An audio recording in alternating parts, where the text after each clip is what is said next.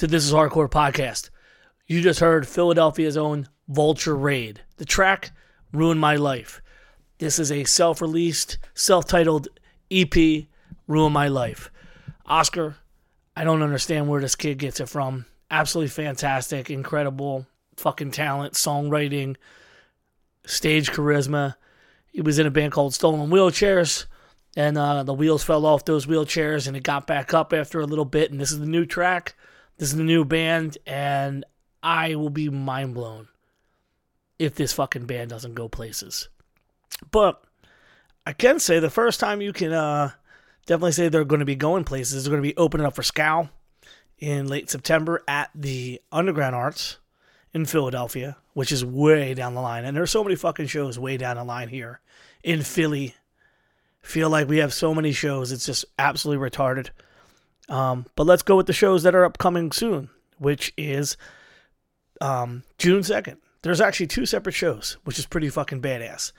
If you want to bang your fucking head off, either fucking show will do. Um, Bob Wilson, the king of the fucking Philadelphia hardcore scene right now. This guy, he just keeps going and going with these shows. And I, what I really like about what Bob does is it's not just the bands that you read about on those uh, fancy little publicity stunt zine.com things. These are the bands in the trenches doing it with no PR, doing it with no manager, no booking agent, the raw, the real, the wild shit. And I mean, you fucking, you want to talk about that's the fucking bands right there. Brain Tourniquet uh, is a fucking crazy name for a band. Killing Pace, uh, that's a band from Virginia, I believe. Um, and again, this is at the Philadelphia Mocha. I'm pulling it up all now. Yeah, Sinister Feeling, and I believe Scarabs on this as well. That's a raw, wild fucking show to be at. That's Friday, June 2nd, PhilaMOCA. 15 bucks in Bob's hand will get you into the show. A couple blocks away at Underground Arts, Sanguisugabog, the death metal band whose logo looks like a bush of ivory leaves. Jarhead Fertilizer, Stabbed. I guess those guys are going from one festival across to another, so they did a short run. And we just added Weeping from New Jersey. Hard, aggressive, blast, the whole nine yards. Sick band we're at it opening. So that's Friday, June 2nd. And um, let's go real quick. Uh, the following Friday, as Drain, completely sold out. So uh, uh, you can try to show up at the door. Maybe they'll let you in. Who knows? It's hard. Here's another wild Bob one. Warren, Apex Predator, Killing Me, and Nomad.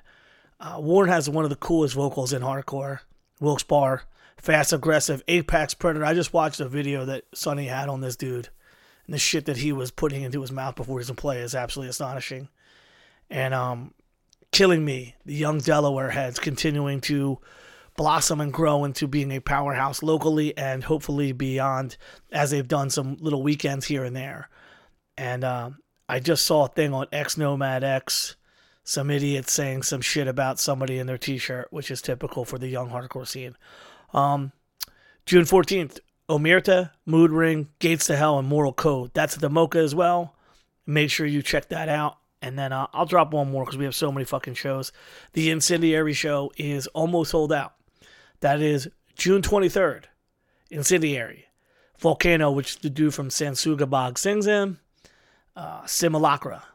Dirty Dom. X. Guys haven't played in a little bit, so it'd be cool to see them back.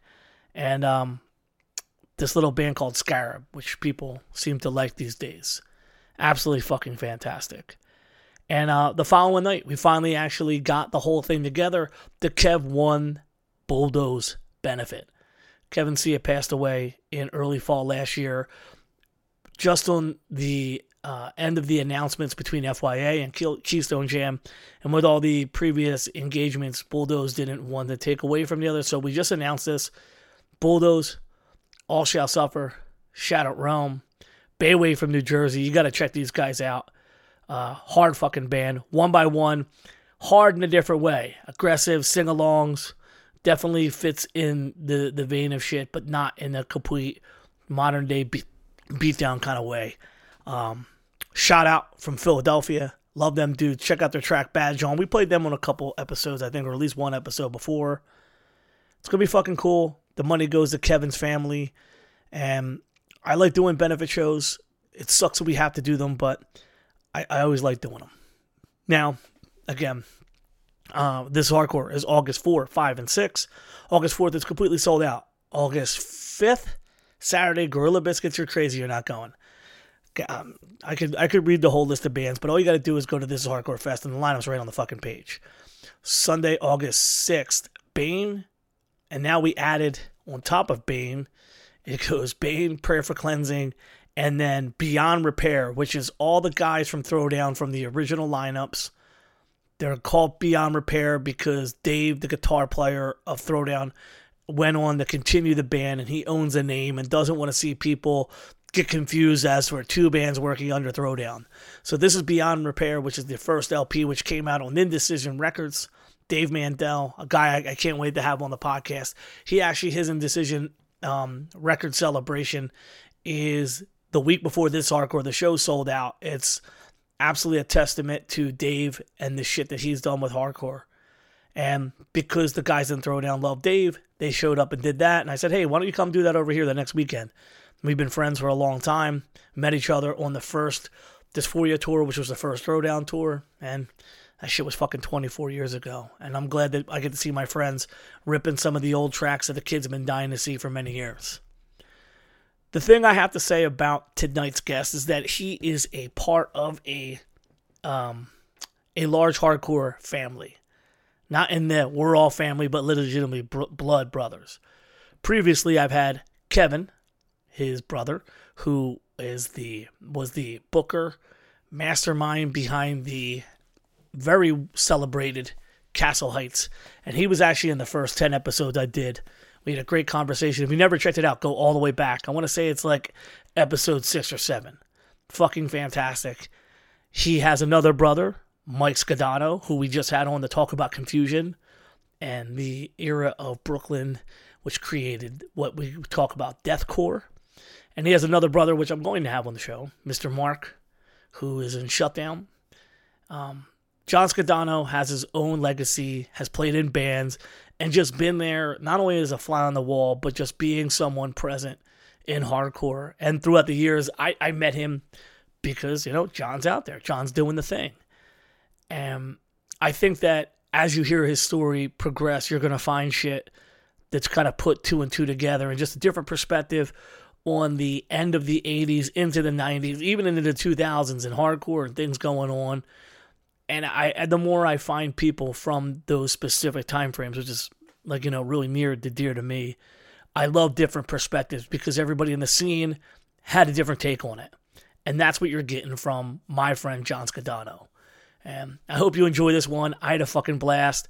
Lots of cool little trivia, lots of just interesting perspectives from a guy who was involved in hardcore through a great family and has been involved for a very long time. So let's fucking go.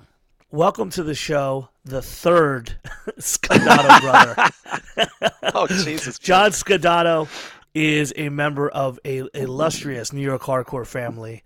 And I know you've been on some podcasts and you have a podcast of your own, but I really was excited to have you on the show and talk about everything that you did with the family and then how you influenced all these guys and then the cool music that you guys uh, that you were involved with from the early 90s into to the 2000s. So John, thank you for coming on the show, man. So thank you. So you just need what? You need like my mom and Mark, and I think we're good, right? I think that. Yeah, basically, Okay. that's point. In that order, and that I Yeah. know my my mom's name is Joan. You should have her on. You should be a great. That would be a great conversation. Ah, it'd be fucking awesome. I'm sure actually. it would be actually. She'd be like, you know, I didn't really like the music that much. I'm not going to lie to you. I didn't like it that much. I'm going to be honest with you. That's exactly what she would say. Well, now that we're on to uh, the third time for some of people listening to this, uh, you are obviously have some amazing brothers and a great part of uh, New York hardcore history. And I'd love to get your perspective on what growing up in the Scondotto house was like, the music, and like what was your personal path to the music and how you ended up where you're at now. So I'm the third uh, of five.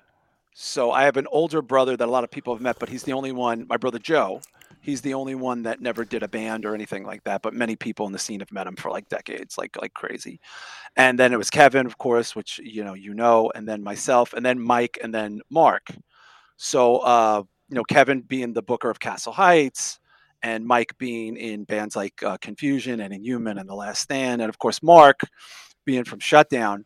Uh, growing up in our house in Brooklyn in like the 70s and the 80s, uh, it was very sort of chaotic. It was always like um, noisy, you know, always very busy. Our father uh, worked two jobs. He was like an office guy, and then he was in the army on the weekends. He was in the reserve. And when he was home, he did like three things. He watched Mets baseball. Um, he listened to Elvis Presley, and um, you know he smoked cigarettes. Like this was like his whole thing. Like eh, sometimes in that order. It was a big music house. Like at night, my dad would put like the the hi-fi stereo on, and put on mostly Elvis, but he would listen to like uh, the Rolling Stones, Creedence, Buddy Holly, and then uh, I vaguely remember him putting on like popular music, like when I was a small kid. Um, but mostly it was it was rock and roll. Like rock and roll was the defining thing in his life. Like you could tell that changed his life. He was there for the advent of rock and roll. You know, he was born like in the middle, like right at the end of World War II, and he experienced things like sock hops and dances and seeing like crooners, and he just loved rock and roll. Like he just loved it. You know, it was such a big part of his life. And as a kid, you know, you don't really you don't want to hear his music, you know what I mean? You want to hear your music. like he's putting on like Buddy Holly and like you want to listen to like Ozzy Osbourne. Like that's what it was kind of like. I was a small kid really into metal and um I liked Ma- like Maiden and Priest and Sabbath. What was your what was your interest into that? Like, did was there like kids in school? Was that just kind of like what was popping up, or like wh- who put you onto that? there were older metalhead kids where we grew up in Sheepshead Bay. Uh, it was mostly like a very Italian Irish, you know, area. Um, and the the kids that stood out the most to me were the metalheads, right? Because everybody, this is like the late '70s, early '80s. You saw like it was a very big Guido. I know you know what that means, obviously, Yep. but a lot of people don't. I mean, we're from the Northeast. Very like d- disco-y, Guido, gold chain, hair slick back you know that vibe driving like a trans am but then you'd occasionally see joe you'd see like these dudes with the fucking old school metal hair walking yeah. walking by with a radio blasting fucking ozzy blasting priest blasting acdc and there was something about those dudes that even though it was culturally like uh, almost like a subculture right because it was such a heavy guido disco area there was something cooler about them. Like they just seemed like they didn't. They seemed really like badass and rebellious, like kind of like you know like a '50s greaser. You know, Yeah. would be, you know what I mean? It really was. I, for people that don't like know what that was like, growing up in like a suburban area, uh, decades before the internet, if you were different in any way, you know, you were just completely ostracized. you know, like you know, it's something we've all experienced through hardcore. But the metalheads just seemed really cool to me. And I wasn't allowed to grow my hair, so I grew like a little rat tail in the back. You know what I mean? And um, I would have to tuck it in at Catholic school and like junior, like what's considered junior high, like seventh, eighth grade Yeah. and I there was a show um because Philly was such a big you know metal area too for radio rock radio. There was a show on WNEW, a famous classic rock station. It was called Metal Shop. It was a syndicated radio show. They would play metal from like eleven to twelve on like a Friday or a Saturday night or something like that. Are you dubbing those? I would like tape just- it. Yeah, I would tape Fuck yeah. and it, they I heard loudness, I heard exciter, um, Anthrax, Twisted Sister. This is like 83, 84, something like that. And then I just decided I'm going to be like a metalhead now. Like I'm going to be a metalhead guy. And I had the denim jacket and the the patches. and it just it seemed like the the I just didn't want to be like the way everybody else was, you know, and um, it was just there was a cool factor to it because it was so uncool. Um, metal was the least cool thing you could have liked in 1982, 83 in that part of Brooklyn, man. it's the least. Yeah, Uh, you were you were a sore thumb if you if you were out there right doing that. Oh, absolutely. Yeah. And I had my little Guido mustache. Like, you know, if there's something in the air or the water back then that everybody 11 and 12 had a mustache, like, I don't know what the fuck was.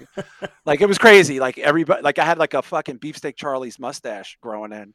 And, you know, uh, my parents just was so preoccupied with a lot of moving parts children. I think Mark was probably like a baby. Mike was a few years younger than me. I had older brothers going to high school.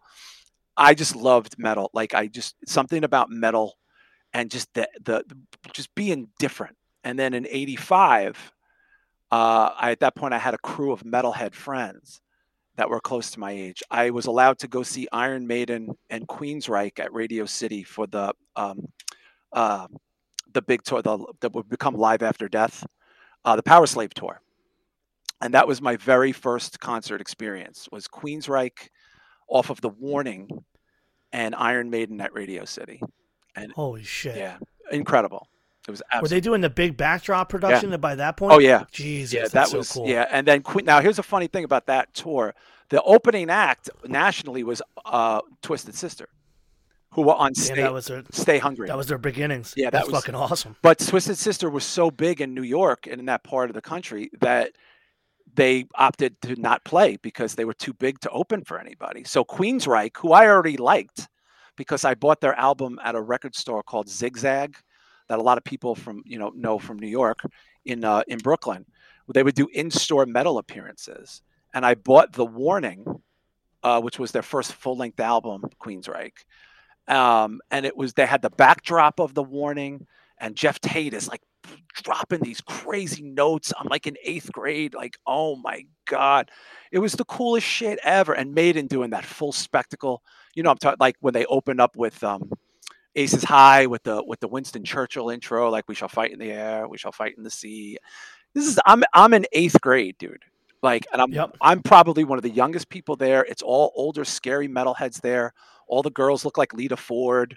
You know, all the dudes look like they're in poison, and the crowd is bedlam. I think they sold out two or three nights there, Maiden. But that was that was it. I was like, oh my god, I need to sing in a band.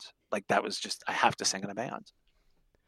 No, that's exactly my upbringing. Just a couple years later, literally just going to large rock concerts with my mother, who was obsessed with metal at the time. Oh god. and, and and literally just being and thinking and all the things you were saying. Only I was encapsulated first from like the Ozzy records that would sit on the floor, Mm.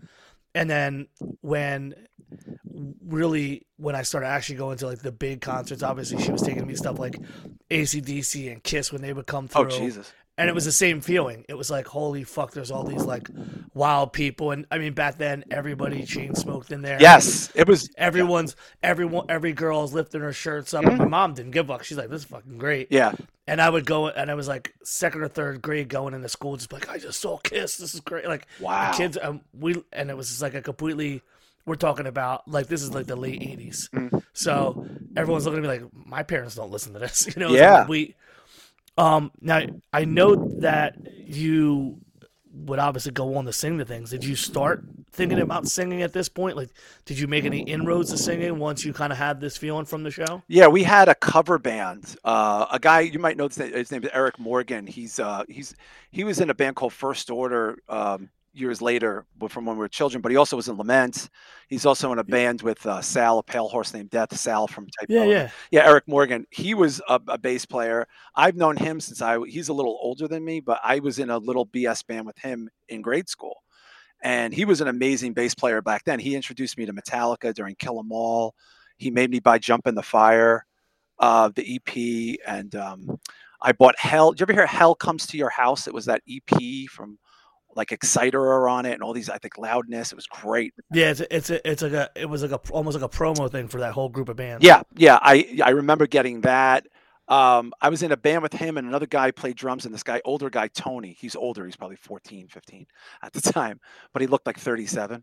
Um, and we just did Maiden covers, Sabbath covers, Ozzy covers, Maiden covers, Sabbath, and Priest. And we would just we didn't know how to make multiple tapes at once, so we would all have to do we'd have to do the whole thing like four times, and everybody got Oh, to take a cassette tape home. And I'm in eighth grade. You know, I'm in eighth grade, and I'm already doing like plays in school. I was very young. I was like cultivating doing like uh, performing arts. So I was already singing in school stuff and uh, acting. That was like going to be my path. I was in, I think, sixth grade, and a nun. I went to Catholic school, and a nun asked me what I wanted to be when I grew up, and I said, "Oh, I want to be like an astronaut or like a fireman, or I want to go in the Air Force." And then she said, "You know, would be a good job, a good job for you, John, a game show host."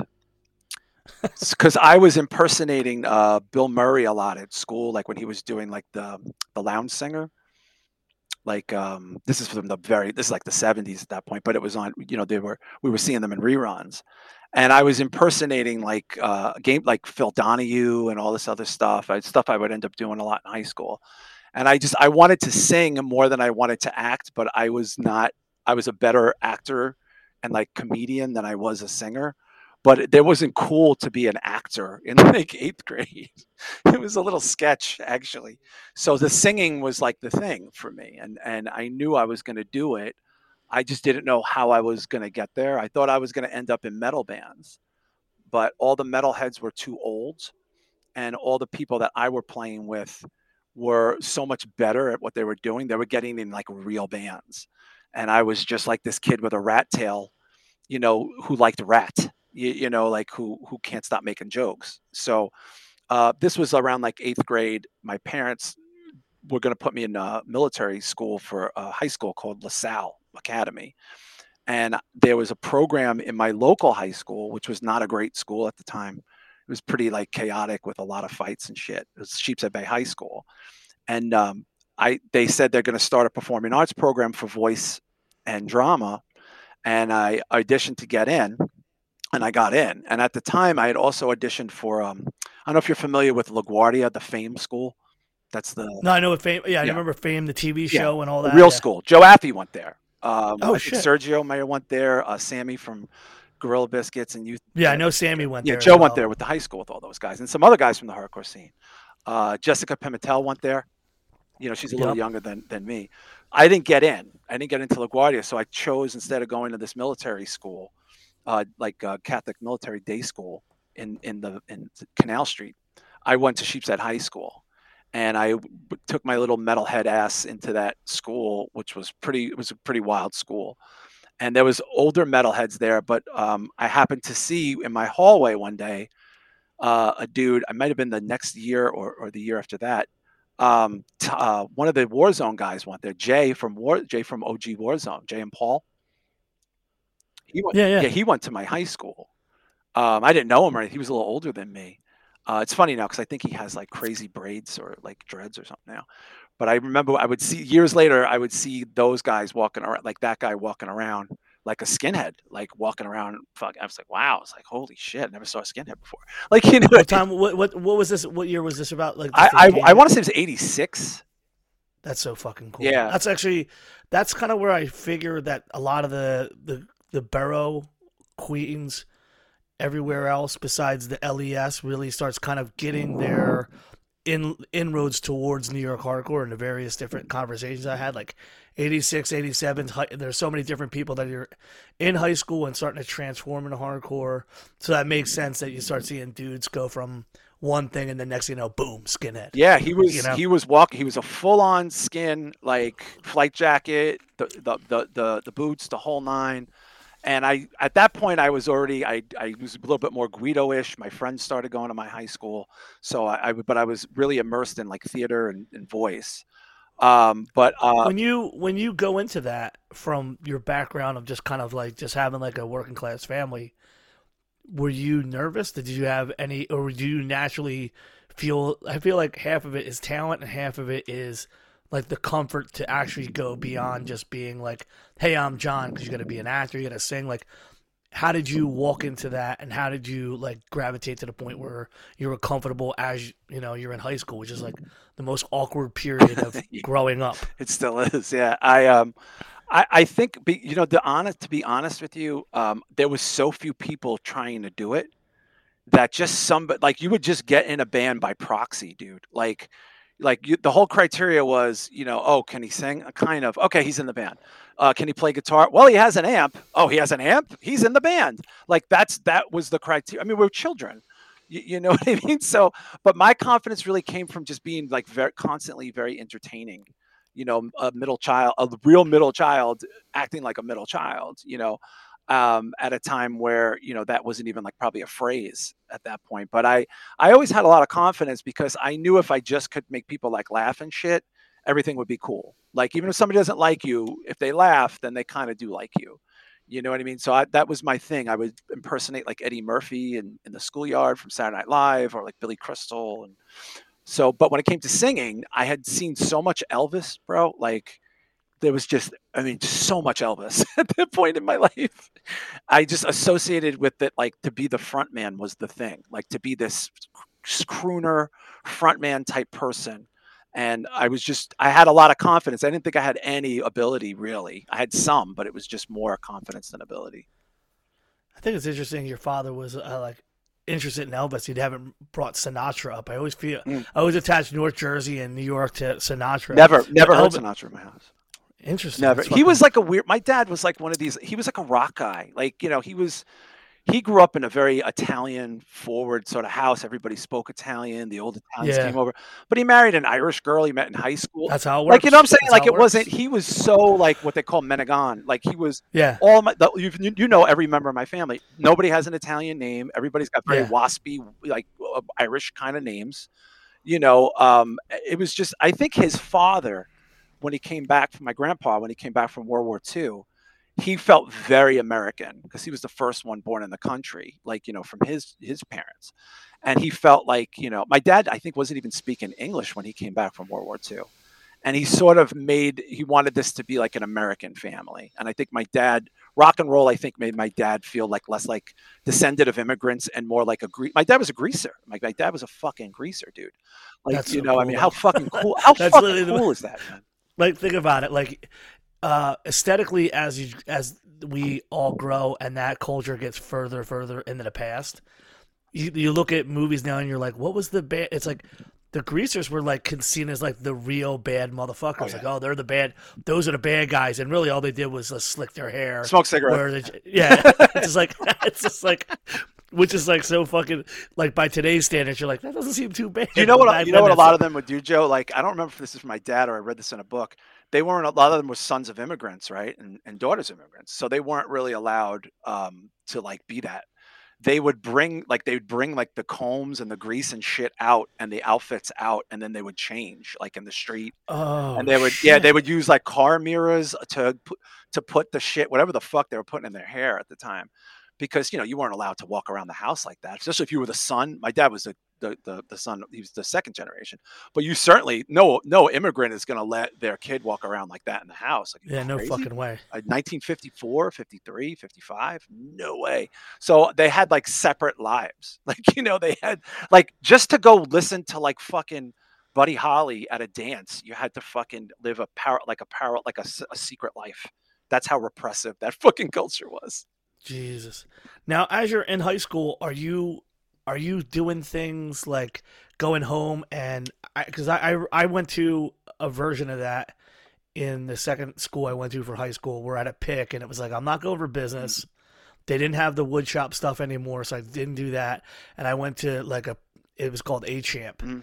Where it was like for arts and different things. And the only thing I ended up doing was dancing behind Montel Jordan oh god when it came to our high school uh-huh. and they taught us like a five step move dance, like a line dance oh for when he showed up. That was like is he a, is he the a end- philly guy no, he was just the biggest. oh okay i was gonna that, say i don't, I don't This is how we course, do, and like so we had to get on stage and do the gimmick. with So montel like jordan only- yeah, oh like the, my god oh But, oh um, my god but because I had long hair and because I really didn't really vibe with the rest of everything going on, I got got pulled into that kind of world.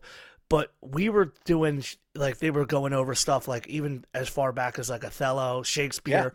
Were you guys doing stuff like that, or were you guys doing more modern stuff? Well, I was in a theater. I was in a professional theater company in tenth grade. So I was in a company with um, a kid from the Cosby Show, a girl from a, the Big Dudley Moore movie, girls from LaGuardia, and I ended up performing at the Friars Club. I sang at the, the Friars Club with um, uh, Colleen Dewhurst. Um, who's the woman from uh, um, uh, Len Carey's a big Broadway actor. He passed away a bunch of years ago. Uh, the woman from Saturday Night Fever. Uh, the mother from The Exorcist, I think. I was in a company called the Baldwin Theater Company. I had to take the subway from Sheepshead Bay, Brooklyn, which is the tail ass end of Brooklyn, all the way to the Upper East Side at like 15 and 86. So I was in this professional theater company every Saturday. I would go and I would be there all day. Um, I auditioned with like 600 kids and they took like 30 or 40. And I got in and I couldn't believe I got in. I still don't even know how I got in because my voice was pretty like bullshit. But my but my improv got me in and like my theater and all that other stuff.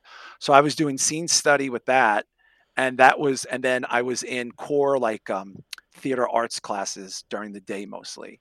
And uh it was it was it was insane. I mean, I was my parents were really cool about it, which is a rare thing for me to say, but they they wouldn't let me take the subway home when I had to stay till like midnight sometimes to work on like theater stuff. And my father would send a cab from all the way from Sheepshead Bay, Brooklyn to the Upper East Side of Manhattan um, to take me home. And my parents had like no fucking money, like they had nothing. And it would cost like 30 something dollars. And I just remember being like, I can't believe my father just spent $30 to send me home. Now, he could have just drove and fucking picked me up, right? But Yeah. you know, um, he had a car, but I think in his head it was kind of like, well, I don't want to fucking spend two hours going to the city and coming back. I'll just spend the money. So I was very preoccupied with that. And, you know, that was sort of like 15, 16. And that hardcore was not quite there yet. But, um, you know, I liked a lot of uh, like uh, metal at the time, even though I presented very like Guido for my friends and uh, my girlfriend and all that other shit. But I was listening to like suicidal tendencies and uh, stuff like that. But hardcore would come about a year or so later uh, through Mike, through my brother Mike, of all places, who was already skating in Bones Brigade videos at 15, 14, uh, 14. And uh, I found a tape that he left in it. We used to have this little bullshit room where we would call like a tower room. It was like we put all of our toys and weights in there. And uh, we would like fuck around in there and listen to music. And Mike had a mixtape of like token entry. This is 88 by the time I got the tape, but he had already been around listening to this. It was Bad Brains, like Token Entry, Warzone, Rest in Pieces, Gorilla Biscuits, Raw Deal Demo. And it was a two sided tape, you know? And I just would was put it on and I it was like the summer of 88 and I just got really into it, sort of very like I I I think Raw Deal was the first thing. Um, uh, the Raw Deal demo. What's the first song on the Raw Deal demo? Uh, I just remember hearing like, um, "Can't you read the writing on the wall?" Oh, uh, don't try to touch. Yep. Yeah, what's the name of that? I can't. I'm drawing a blank, but I just remember. So I'm the same. The, as soon as you said it, I'm going. Uh, uh, fucking- I literally have the record. Yeah, I was just gonna say behind- it's I have the record two- on the wall behind me. It's the first song on the Raw Deal demo. And by the way, this is probably a 30th generation tape, right? This is like not, this is not a, this is a copy of a copy of a copy of a copy. But I just remember hearing, and then a new release. And I was like, oh, wow. Wall of hate. Wall of Hate. Thank you. Great fuck. I like, literally in my head, I'm going through it. I'm going, no, no, no. Yeah. Yeah. And then I heard uh, From Beneath the Streets. And I was like, yo. And then I I heard the opening bass intro to Hi- High Hopes. And I was like, I have to know more about this. And Mike is already immersed in this. Like he's already gone. He, this is all of his friends. He's sneaking out to shows. Um, you know, he's I don't know if he's wearing t-shirts at the time. And then in uh, uh, November of '88, Mike's I'm like Mike's like you should come to CBGB's with us. We're going, and he was like it's raw deal, Gorilla Biscuits, um, straight ahead reunion, Beyond and Maximum Penalty Fuck. and this was my first now i just spent like a couple of months listening to everything and watching like videos and stuff like that and it was all these kids from the suburbs. We all met at the train station. It was the D train in Sheepshead Bay Road. It was a D at the time. The D would, but then it would become the Q train many years later. And I never been. I'd been to the village with my friends, like shopping, you know, but I never hung out like in the city. And it was a Sunday, and it was a matinee, and I just remember as we got walked up the Bowery, as we got closer and closer and closer, I got very like nervous because I couldn't believe I was going to see Raw Deal in Gorilla Biscuits. Like this is, I, I, can't believe this. Like this is, I've been listening to this for months. I felt like I knew all the songs and everything. And the the when we got to the Bowery, when we got to like um the the, the block of CBGBs, there was so many people and the line was already so long and the was doors weren't for like a little bit you know matinee i think it was like 12 or 1 o'clock. Yeah, so you gotta stu- you gotta stand in. you got to stand in a line like a queue Yep, exactly. and while we're on the li- and now while i'm on the train i'm being educated by the other hardcore people they're telling me who the sunset skins are they're telling me who um, the alleyway crew is yeah, you're getting like a quick Yeah, 101. getting a like, oh 101. shit, should I be writing this down? yeah like honestly and by the way this is 88 i have like I, I have like a champion sweatshirt on because i was told don't bring a coat don't bring my nicest sneakers be prepared to get hurt Literally everything that we would say the same thing. yeah i'm on the subway and it's like okay so there's this group they're from brooklyn they're called the sunset skins don't make eye contact with them whatever you do don't make and i'm like what does that even mean and like okay and then there's now there's there's a guy there his name is jay crackdown he's one of the scariest people in the hardcore scene if he's there All right. be careful like you know I don't, You know, you know that Civ and everybody that is from that time period consistently says that Jay Crackdown was by far the hardest mosher of that. i yeah So since you're on the, can you verify this? yeah i not firsthand but i was warned i was warned So and also tommy carroll and they were like fuck There's yeah. multiple people telling you right now, don't don't say anything. And I'm like, what would I say? Like, I don't even know. Like, I don't like. I'm not gonna say anything. I'm I don't know anybody here, you know. And I'm like a pretty sizable dude, but I'm like I'm a jabroni. Like I don't know anything. What's going? I know songs from a third generation tape. That's all I know. And I don't know what I'm doing. And I remember Beyond. We got in there for Beyond. It's like maybe less than a quarter full, and Beyond were great, dude. And I just remember I'm up front like a dope, not knowing like what to do. And then my brother's like moshing, everybody's moshing or whatever. And I grab my brother. My brother's like, "Get off me!" And I was just like, you're on your "Yeah, I'm on my now. own now." And then uh, maximum penalty come on, and I just wasn't prepared for like how different that was going to be. It was so different. I mean, they were just complete. Like Jimmy's got a flat top, and like you know, and he's wearing a tank top, and he's like completely stands out for a multitude of reasons, right, in this scene. But he could sing his fucking ass off. And I'm like into it, dude. I was like, holy shit, this is so good. And this is just the first two bands, right? Like, and at that point, I had no shirt on. I hid my champion with my shirt, and I bought a Gorilla Biscuit shirt with the gorilla who's like in the B-boy stance and the big GB and the picture. Oh yeah, yeah, yeah. I bought that shirt for six bucks, and I think I bought a maximum penalty shirt, and I stuffed it in my champion, which would be stolen, and I wouldn't get any. I would be able to only salvage the GB shirt. But I remember seeing Jorge from Merauder, um, moshing to every band. This dude Chucky from the Bronx, that a lot of people know Chucky, moshing to every band, and I was I was on the lookout for Jay Crackdown and Tommy Carroll.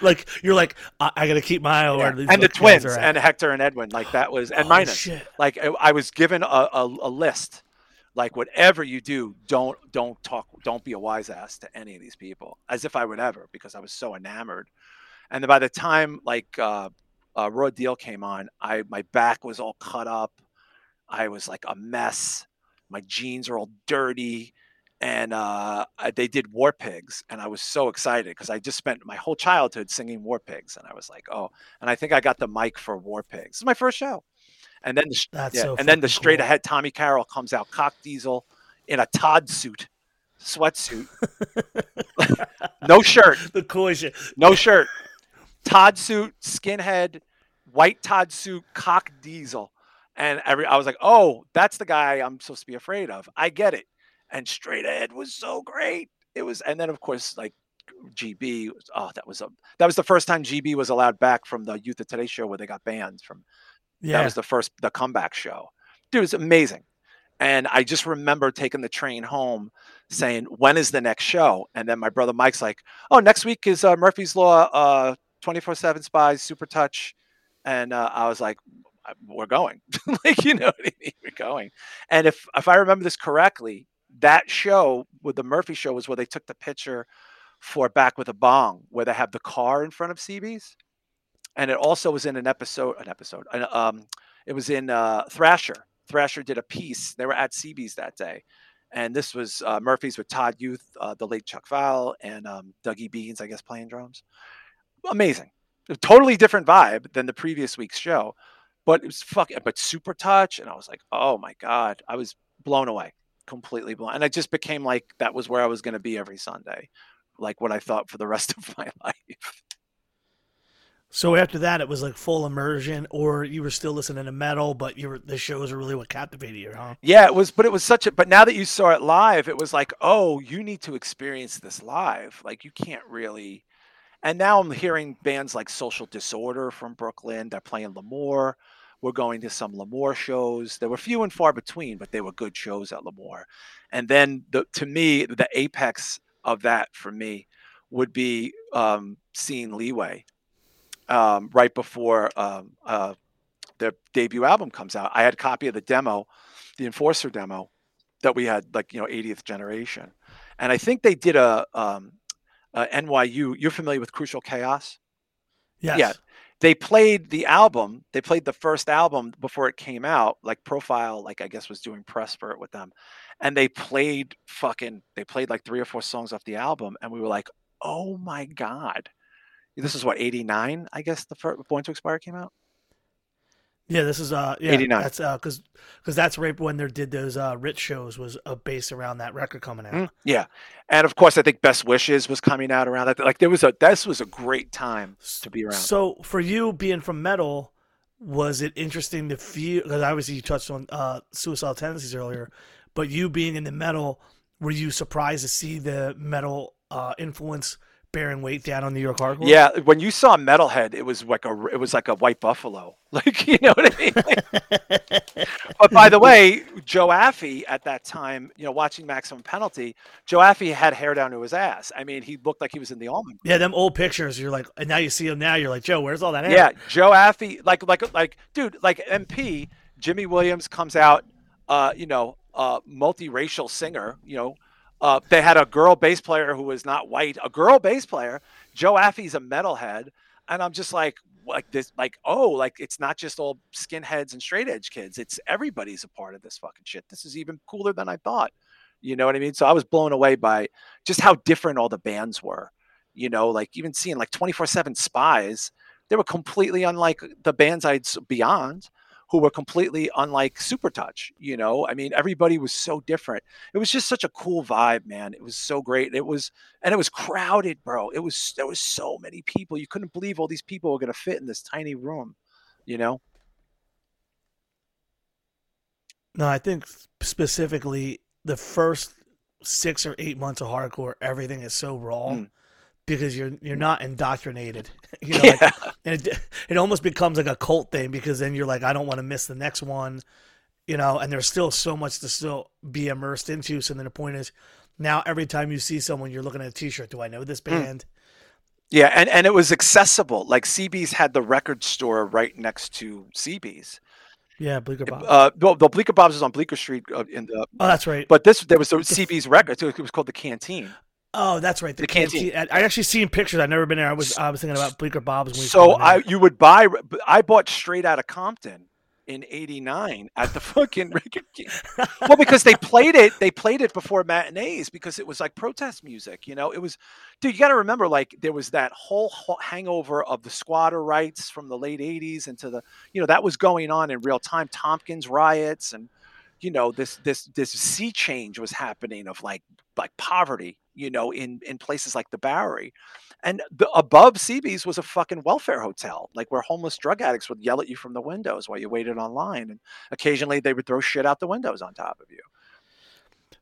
in hindsight, it's so interesting to see it from one lens, like through all the pictures in that time period and all the different stories, Rogers, everything that everything that would take place in the LES, we would now look at from a lens of, oh, they were getting ready to gentrify this whole fucking. Yeah, place. you could, you would never know that. I'll tell you that right now. Yeah, you would never know that at that moment because it was seen as like this is a completely separate landscape. Than a lot. I mean, imagine obviously Sheepshead Bay. I mean, you guys are there's water, there's boats, Yeah. there's all this different shit out there. So going into like a completely like Canal Street and all them little fucking back Washington. Square Park. I mean, like, oh Yeah. oh my God. I mean, Washington Square Park was scary. I was scared. To, I was afraid to go to Tompkins Square Park because I heard. Were you lying to your mom about going, or by then because you went with Mike, you were okay with Yeah, because it was Sunday afternoons. I mean, I I missed the Hawker record party because it was like father. It was like a it was like a holiday that day. That was the um the Hawker Records, the release of Jay Bird and Yeah. um, No for an Answer and Wrecking Crew, and I'm forgetting somebody else. It's a long time ago, but that uh, rest in pieces. That was um, that was like a Father's Day or a Mother's Day. I think it was Father. It was one of those. kind It was a holiday. It was Easter or something. Like we wouldn't be allowed to go if it was like a holiday. That's what it was. So if it was like yeah, your family was still pretty. Tight. yeah, yeah. Like you had to go see your grandparents because it was Easter. You couldn't go. So we would like those were the only time. So that was the one thing I missed in that time period that I wasn't at was that Hawker record release party um, because I loved all those bands and I ended up buying the live version when it came out because I was so pissed I couldn't go. But also L'Amour had some huge fucking shows at that. I think like even like Jane's Addiction maybe played L'Amour at that time and uh Jesus yeah. There's Mary- a lot of if you if you Google and look around for who played L'Amour, Oh my god. like there's just it, it's insane. Actual the amount of bands that like on the way up come through. Yeah, I mean, I I wasn't there for like the Charlotte and the Harlots, which was Maiden under a fake name, but I was there for Slayer. Um, you know, uh, Leeway were like uh, almost a house band there, right around the time like Born to Expire transitioned into Desperate Measures. Leeway were they were a headliner, but they opened this amazing Suicidal Tendencies show with I think 24/7 Spies and somebody else opened that Warzone. It was 25 24/7 Spies Warzone Leeway, which by the way, the whole Leeway set is on YouTube. I just watched it about a month ago. Holy shit! It was just godlike, bro. I mean, Eddie's Eddie was nobody was like that dude. And I just seen him headline the the Super Bowl of Hardcore Three at the old, I get the Palladium. I guess it was with the old Ritz, but they, it was the actual the Palladium or something. I think it was the Ritz. And uh, he, they went out like two in the morning. I went home bareback in the winter from that show. I had to take the train home with no shirt. Um, that was like one of three times I had to go home shirtless all the way back to the suburbs on the fucking train. No, that was the thing. I tell kids that now. I'm like, we went to a show. It was like way later, obviously mid '90s, and a friend of mine went from school. Was like, "Yo, I'm going." I'm like, "You're not gonna want to wear that jacket." He's like, "No, I'll just stash it somewhere." And it was Slayer. It was a Slayer show out, and the and at the end of the night, I'm like, "Where's your jacket?" He's like, "Dude, I can't find it." yeah. And I kind of felt bad for him. I'm like, "Well, we're taking the train home, brother. You're gonna freeze." Yeah. like that's the way. It I had a is. ch- I had two champions stolen from CB's. I stuffed it in the wall. There was a broken wall, and everybody would stuff their stuff in there, and uh, that got stolen. I would go there with very. I would go, I would literally go there anticipating being robbed or attacked in some capacity. Like, and it never fucking happened. But I was just I no wallet, no I. I brought my birth certificate and like twenty bucks. And like six to get in, a couple bucks for drinks, a couple bucks if Mike needed money, and a cup and some money for a T-shirt. And then I had tokens for the subway. I didn't need there was no Metro card, so I had two tokens and a 20 and i was like a king of the universe at like 17 i was uh, doing this um, you know and this was like our ritual and we met so many more people and then we started befriending a lot of people that we were afraid of which was a big part of that sort of ritual where you know you somebody and then you know and then when you you knew if you fell that people were going to pick you up you knew if you stage dove people were going to catch you um, and we weren't really meeting the bands we were meeting fans nobody was really like friends with people in bands or anything like that. We were spectators, but it was so cool to be a spectator. No, I, I think there's just this awesome period of time in hardcore, like all these things you're bringing up, that I don't think every obviously every era is going to have their own like, oh, is this great thing? But these are the things that keep getting recited in these episodes as people because it's. I mean, we've had Eddie on the show, we've had Walter, and, and it really is a culmination of some of like like just fundamental New York hardcore moments. So it's awesome to hear it from your lens. Do you think being from the area that you're from, that you were just able to access these kind of things because you had the balance of being able to go to L'Amour's or go down to the city, versus like if you lived say like in Long Island, your entire perspective would be totally different. Yeah, but but you know, back then, like the subway, it was a long, it was an arduous subway trip for a bunch of 15, 16, 17 year olds. I mean, Yeah, what was that trip? Hour like and guys? Was it change. a couple trains? yeah, a couple. It, was, Oh, it could be one to two trains. If it was CB's, it was like you would we would just get off at uh, the Broadway Lafayette stop, which is the East Village, and then walk. You know, we never got the train close to CB's because we didn't want to switch because we thought it would take too long. But if God forbid, like I remember that Super Bowl of Hardcore three, and this is like when Judge went on second, and you know, uh, Born to like the BUA headline is Born to Expire, Born to Expire, but everybody played. It was like a million bands on that show. I think the Icemen were on it. It was I can't remember the full lineup, but that show ended so late, and I just knew we were going to be fucked trying to get home. It was an hour and a half. Some it would take like an hour and change, and then you had to walk home from the subway. It's not like you know the Yeah. subway's pulling up to your house. So um, yeah, it was a lot. I, had I lived anywhere else, you're right. I don't. I don't know. I think. I think. It, we still would have done it. Honestly, I there were kids coming from Trenton to go to CBGBs. I mean, there were kids coming from Philly to go to see. Well, that's the that's that was the road. Mm. Like you had to, from for us, it was Philly to Trenton on one train, and then it would be the train that you jump on the Trenton that could take you all the way to Grand Central Station, or like for us, we would get we would go to Thursday night.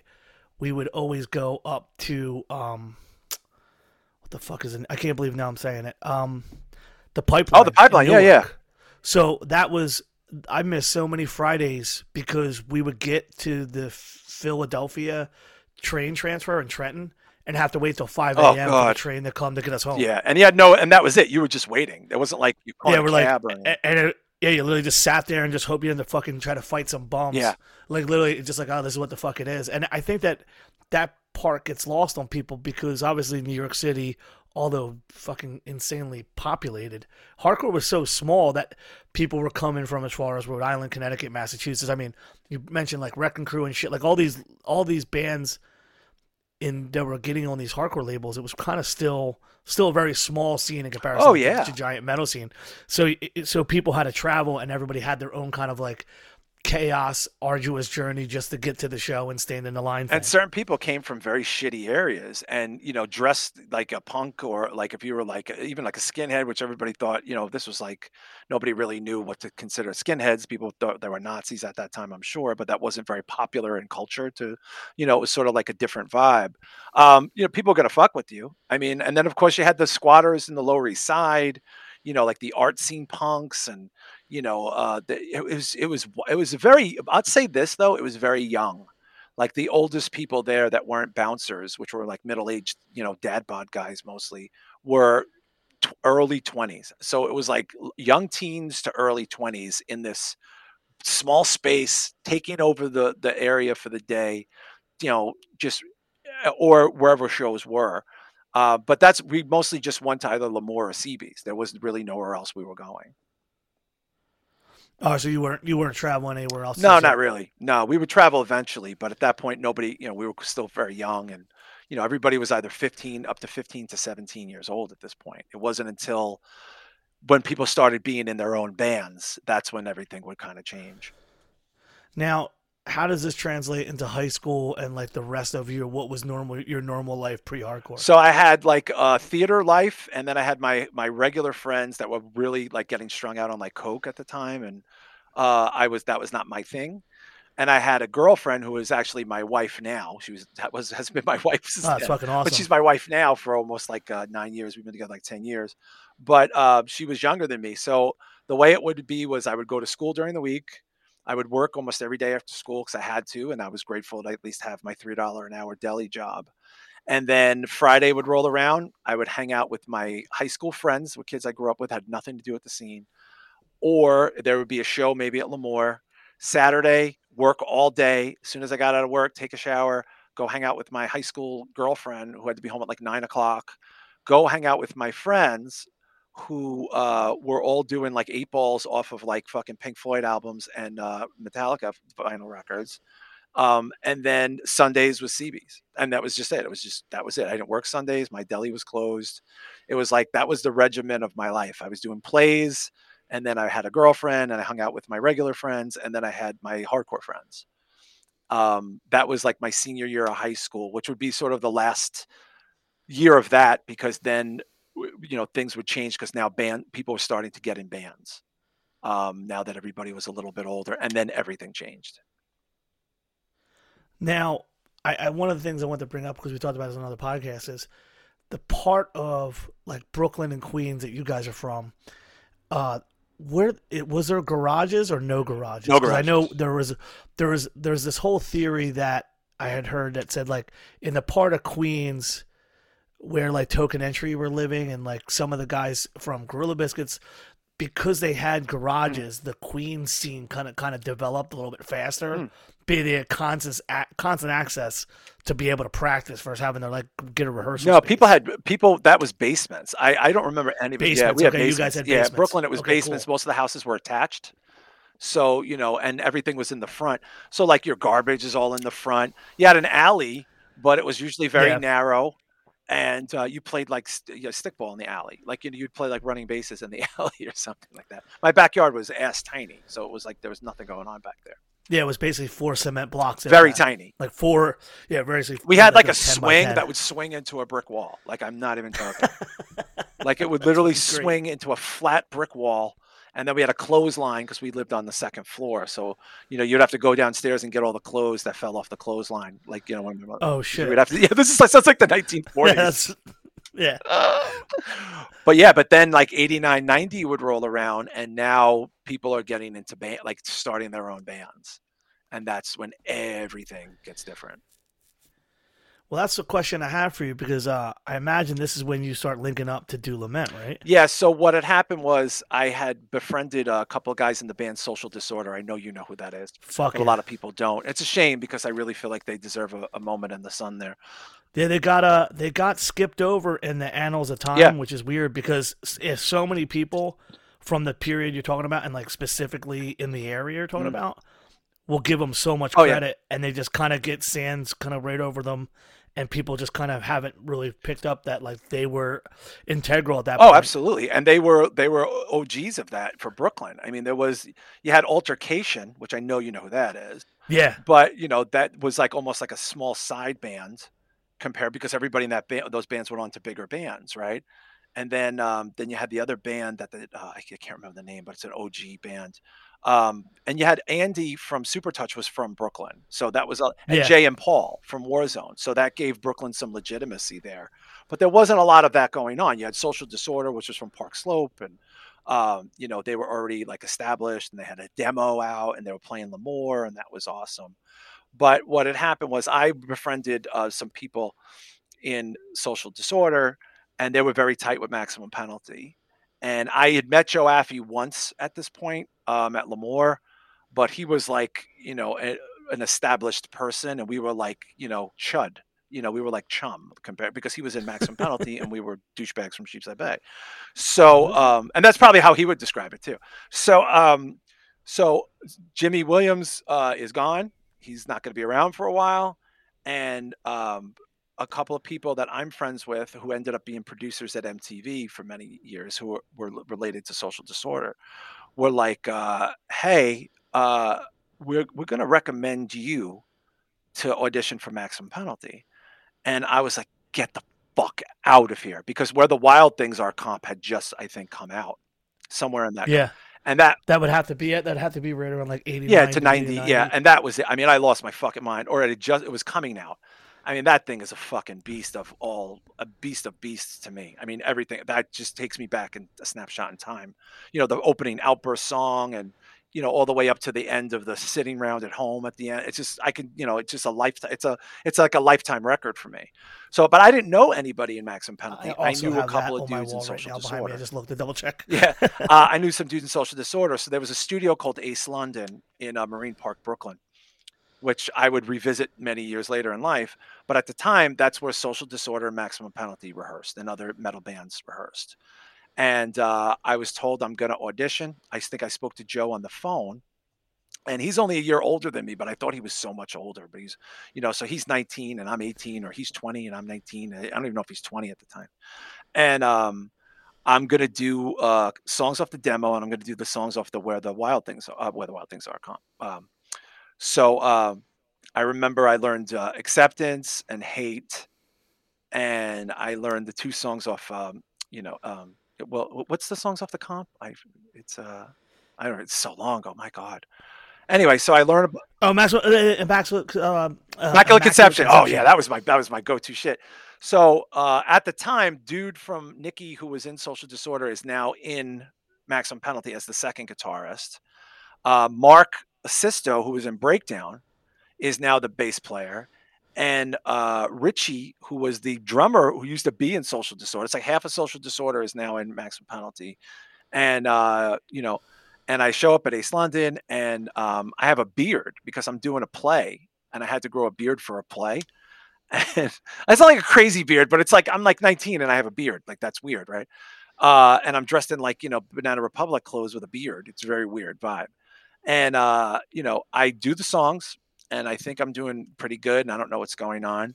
And then I think afterwards, Mark Sisto and Joe Affe are like, do you want to do a show with us at the Anthrax opening for the opening for Killing Time?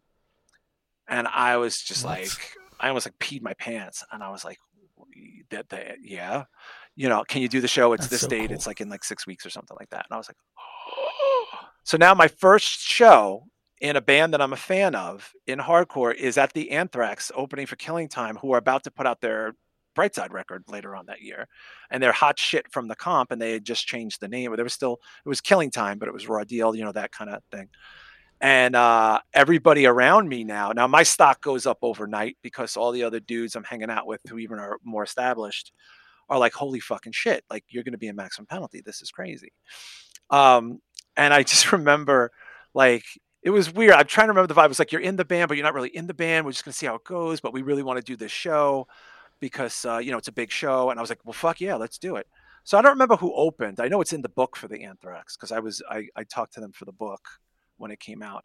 And uh, my first show, we got like six cars of people from Brooklyn, including my wife, who was like 15 at the time, 16. She was 15 or 16. I was 19 and um, they all drove out to the Anthrax. It was a Friday night, and my brother Mike was there.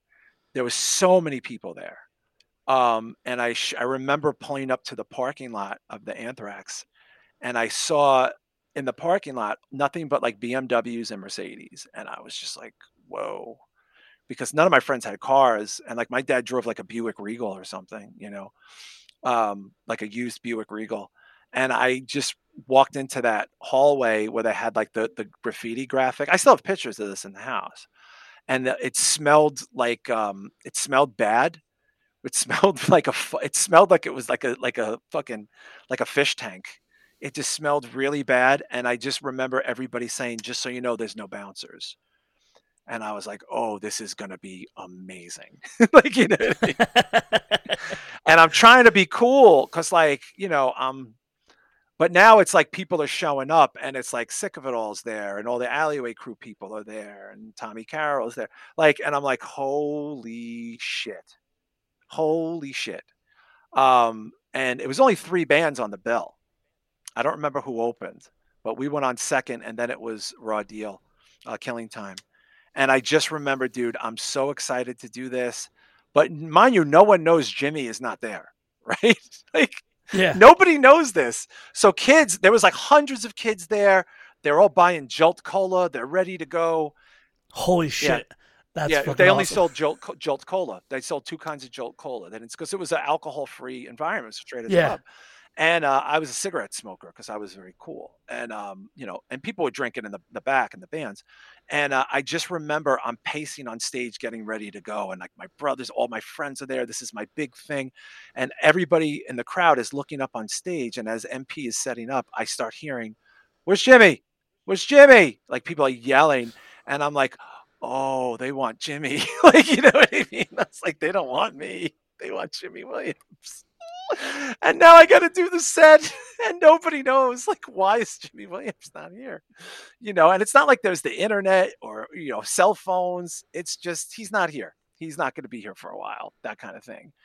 And uh, I'm doing those songs, and the crowd is just kicking the shit out of me, and I'm loving it though. I'm just like, this is great. Uh, couldn't tell you if it was good. Couldn't tell you if it was bad. I just know it was insane. I never experienced anything like that before you know and i just remember afterwards people who weren't talking to me in the back, like people in established bands, were now coming over to talk to me. It's like you know, That's you were elevated. yeah, I was elevated from that one time, and this was in the winter of, um, I guess, ninety. Yeah, winter Yeah. of ninety, and then um, I thought everything was cool, but I don't think the band was into me. So like I was like, oh, I you know, and then they kind of politely explained to us, look, we, we we have some other people we want to audition and this and that, and so I remember I show up to a band practice at Ace London, and they're and Mark Sisto had brought in this fucking you know older guy at the time he was probably like 28 or something, who was like a friend of his, and Mark wanted this guy to audition, and I was like paying for the band practice too. Oh shit. And I just remember, like, Mark, uh, Mark's like, hey, uh, uh, uh, you know, buddy over here is going to do some songs, and he just looked like like a like a big burly, you know, drunky, punchy guy, and I'm just like, and I'm like this like bearded weirdo, you know, Sheepshead Bay art nerd, you know, who likes, you know, uh, you know, uh, the theater, and I was like, oh, maybe this isn't going to work out. I don't know what happened behind the scenes. I never brought it up. I, I got, just got very close with Joe. And then we got asked back again to play the Anthrax again. Only now my beard is gone. I got my confidence up. Uh, I uh, and then that was um, that was with subs. That was when I met Sub Zero. That was in June, and that was the Killing Time record release party at the Anthrax. And now there's like a hundred more people at this show. But the thing was, they said if we're going to do the band, we can't be maximum penalty. And I was kind of like womp womp with that because Maximum Penalty was so well known. And Mark Sisto had written these songs with Joe Affe, listening to like um, Prong and watching the Hellraiser movie. And that's when they changed the name to the band Lament. And they, Joe Affe made this huge backdrop. And we brought this giant backdrop out. And, you know, we were still doing Maximum Penalty songs, but the presentation now was going to be that the band was going to be called Lament. And that's where I met like Kevin Bulldoze and Lou from Sub Zero and God knows who else I hung out with at that show. And that's where I felt more established. Um, there's a lot of cool pictures from that show actually at the Anthrax. It was amazing. I met um, I met uh, Mark Curry and maybe Jamie Davis at that point. I'm not entirely sure, but it was it might have been that show. Um, it was either that or Unisound. And now it's like, okay, this is Lament, and we're going to do this band. And I think Sisto pieced out not that long after that. And we Eric Morgan, who I had known from the metal years that Joe Affe went to high school with, is now going to play bass. And that's when we started changing the songs and reworking the songs. And now we're off to the races, and we have uh, Crazy Country Club in in in uh, Bay Ridge as a as a club now, and we're and now Merauder is happening, Confusion is happening, Patterns is happening. I'm meeting bands like Starkweather. I mean, all these things seem to be happening very fast. Um, Yeah, it seems like because of the you to touch on Unisound, that's like a huge part of our area hardcore, and they were in love with exactly what you're talking about. Yeah. Like, dude, like Integrity played their first show back down there. Like, there's all this stuff happening, and the guys from Philadelphia, Delaware, would end up linking up and becoming friends with you guys and your Yep, brother. Like, yeah. it was a whole thing that would come from it. Yeah, I just remember like there was a sea change. Like my brother's in a band; he's in Confusion. My my my friend Le- Les, you know, who was like a big Brooklyn person. Fuck yeah. You know, he's in Patterns. Uh, I I sought befriend Saab through Joe Affe and like my brother, and now I'm sitting in Saab's house in Sunset Park listening to what would be Merauder in his back room, like with fucking four giant cabinets, and you know, this is the OG Merauder. This is like Karate Chris and Saab and Skinny Vinny and Eamon and Minus, and like this is happening now, right? Like this is like a thing, and I'm spending less time in the city and more time in Brooklyn because now we're playing them more and we're playing and we put out a seven inch and this is when we hook up with the delaware guys you know from inner journey and sub zero and meeting uh, dismay and it was like dude Fuck yeah, it was. I mean, it was just insane. I mean, it was just all this stuff was happening, but there was still that city vibe, you know, of going to CBs. Um, CBs would have stop and start shows because of fights and things like that. And I'm trying to remember. That's what I wanted. That's what I kind of wanted to start Mm-hmm. touching on as we start looking at these bands like the Confusions, the Merauders, the Sub Zeros. Uh, there is a sound that's going metallic. The shows that are still happening in the city are getting more violent. So CB's is kind of like on a, I don't know how much longer we're gonna do it. The ABC No Rio stuff is really starting to pop out some wild music. And I know you touched on Andy Altercation. Eventually, he would go on to play in other bands like from that I always wondered if stuff like Lament that was going on was almost like a reaction, like, all right, we're going to go in a different direction because, you know, Quicksand was getting ready to get started. Yeah. There's a whole different era of New York hardcore happening from 90 to 91. So I was wondering if part of what you guys, by shifting out of Maximum Penalty just because the name, but sound wise, was just that hardcore needed a shift or people just got tired of playing the same stuff. Like, how do you feel thinking about it now like that? I think because so many people were metalheads, Joe. That's what it really was, and they weren't really allowed to be metalheads in the Lower East Side. I'm just, I mean, it wasn't like you weren't allowed, but it was like, it was skinhead dominated. And yeah, it was, pretty aggressive. yeah, it was it. very aggressive, and it was like you were allowed to bring, but like Joe Affe was a metalhead. I mean, like you know, and he was one of very few metalheads running around CBs, you know, in an established band. Everybody was like a skinhead still, or you know, very sort of like thugged out. It was get things were getting very thugged out at that point because NWA is happening, and then Cypress Hill and Das EFX, and you know, we're like hanging out like you know all the time. So uh, between somebody's always playing, right, and then you're meeting even people from like Enrage and Staten Island, and nobody's perfect from Bay Ridge, and Fuck yeah. you know, it's like you everybody's sort of coming together. But the one thing that isn't happening is we're not really penetrating through into the city as much. And now, you know, it's we don't really need that. Like I didn't I didn't get to play CBGBs till many years later. It had nothing to do with Lament. Like, you know what I mean? But but I wanted that. I wanted to be a part of that, but we did we had so many people around that even just playing the crazy country club on a Wednesday or a Thursday night was successful. And then by the way, Life of Agony is starting to happen. Like these um, Biohazard are getting signed and you know, there's this band American Eagle that like we friends with that we know that are doing pretty well. There's so much going on. First Order is opening for Slayer at fucking L'Amour. I mean, Metal Storm. These things are all happening in Brooklyn at that time. People are traveling now to see shows that we booked from Jersey, from Philly. Kids are coming from Queens. I met Demise. We start playing a lot with Demise. It's like Sub Zero, Starkweather driving all the way from PA to come do shows. Oh, did I mention Only Living Witness? They would start driving. Fuck I mean, yeah. like, this is like, look at this lineup of all these people, man. I mean, this is just crazy. And these are just bands that I'm using because I know people know who every all these people are. I'm not even talking about the bands that only maybe people like you would know. Like you know, there's a whole other level of bands that I haven't even mentioned. So it's it's this thing is happening in the city. Things are getting very splintery. Clubs are closing. People are fighting. Lots of people are fighting, and that hasn't come to the suburbs yet. So we have this suburban sort of Brooklyn hardcore scene thriving on the backs of Crazy Country Club and L'Amour and these occasional little things we would do outside of that. And we're meeting people from Westchester and Queens and Staten Island and Philly. And it- it's, un, I mean, what could be more humbling than having, you know, people from PA drive out on a Wednesday, Thursday night to see your little bullshit band that isn't on a big label, that isn't a part of the big hardcore scene. We had that, you know, and we and we and people were starting to take notice. You know, it was becoming like destination uh, booking to play L'Amour and the Crazy Country Club. But in my heart, I wanted to be honest with you. I wanted, I wanted to be, I wanted to go to CB's and have people know who we were. Like, and that never really happened for me like that. It would happen for my brothers, but it wouldn't happen for me. No, I think uh, there is this this this break of continuity in CBs that kind of gets lost. The people that don't realize there's a whole era where there's no CBs.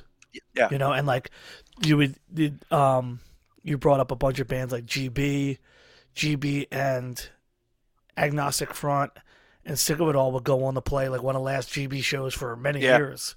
You know, and GB broke up in part because of all the things that we're talking Yeah. about. You know, and I you also said about Rest in Pieces. Like there's a lot of these bands that come with such big fervor and then the record stops as they either shift into different bands or the scene just kind of delineates out into different things, you know. But what you're talking about now, we would eventually, like my group of friends, would inherit this because of people like met from Two Damn. Life, Jamie Davis, all the guys from Mark Delaware. Curry. That's like the that's that's all our old Yeah. heads, you know. Like you know, like the Pagan Baby guys were from our neighborhood, but we wouldn't even know about that until we met one of the younger brothers of Sean Money Oh, is there? before we I was I played soccer with Sean Money's uh, brother Brett. Jesus. and he was like my brother he's like my brother was in Brick House and I'm like and I was like I had that seven inch because it said the name of our neighborhood, and, it- and I was like, well, I saw it's it's three blocks from my house, so like. I bought that record. Not even. I'm like, there's a hardcore band from Frankfurt. Like, we were still in the process of finding hardcore and learning this kind of stuff. And you guys would befriend these people that we would. But uh, obviously, I know you because of Too Damn Hype stuff. Like, that first East Coast Assault is probably the best snapshot of the bands you're talking about at the Yeah, time. and we weren't a part of that, which is funny to Yeah, look that's, at. like, kinda weird. Yeah, it's they, you know there was because also you have now uh Lament put out the the Drowning Room seven inch with a Sub Zero, um, another uh, uh, Clutch put out the Pitchfork EP, and then a band that I'm forgetting, which would become uh, Rob from uh, 108's uh, previous band.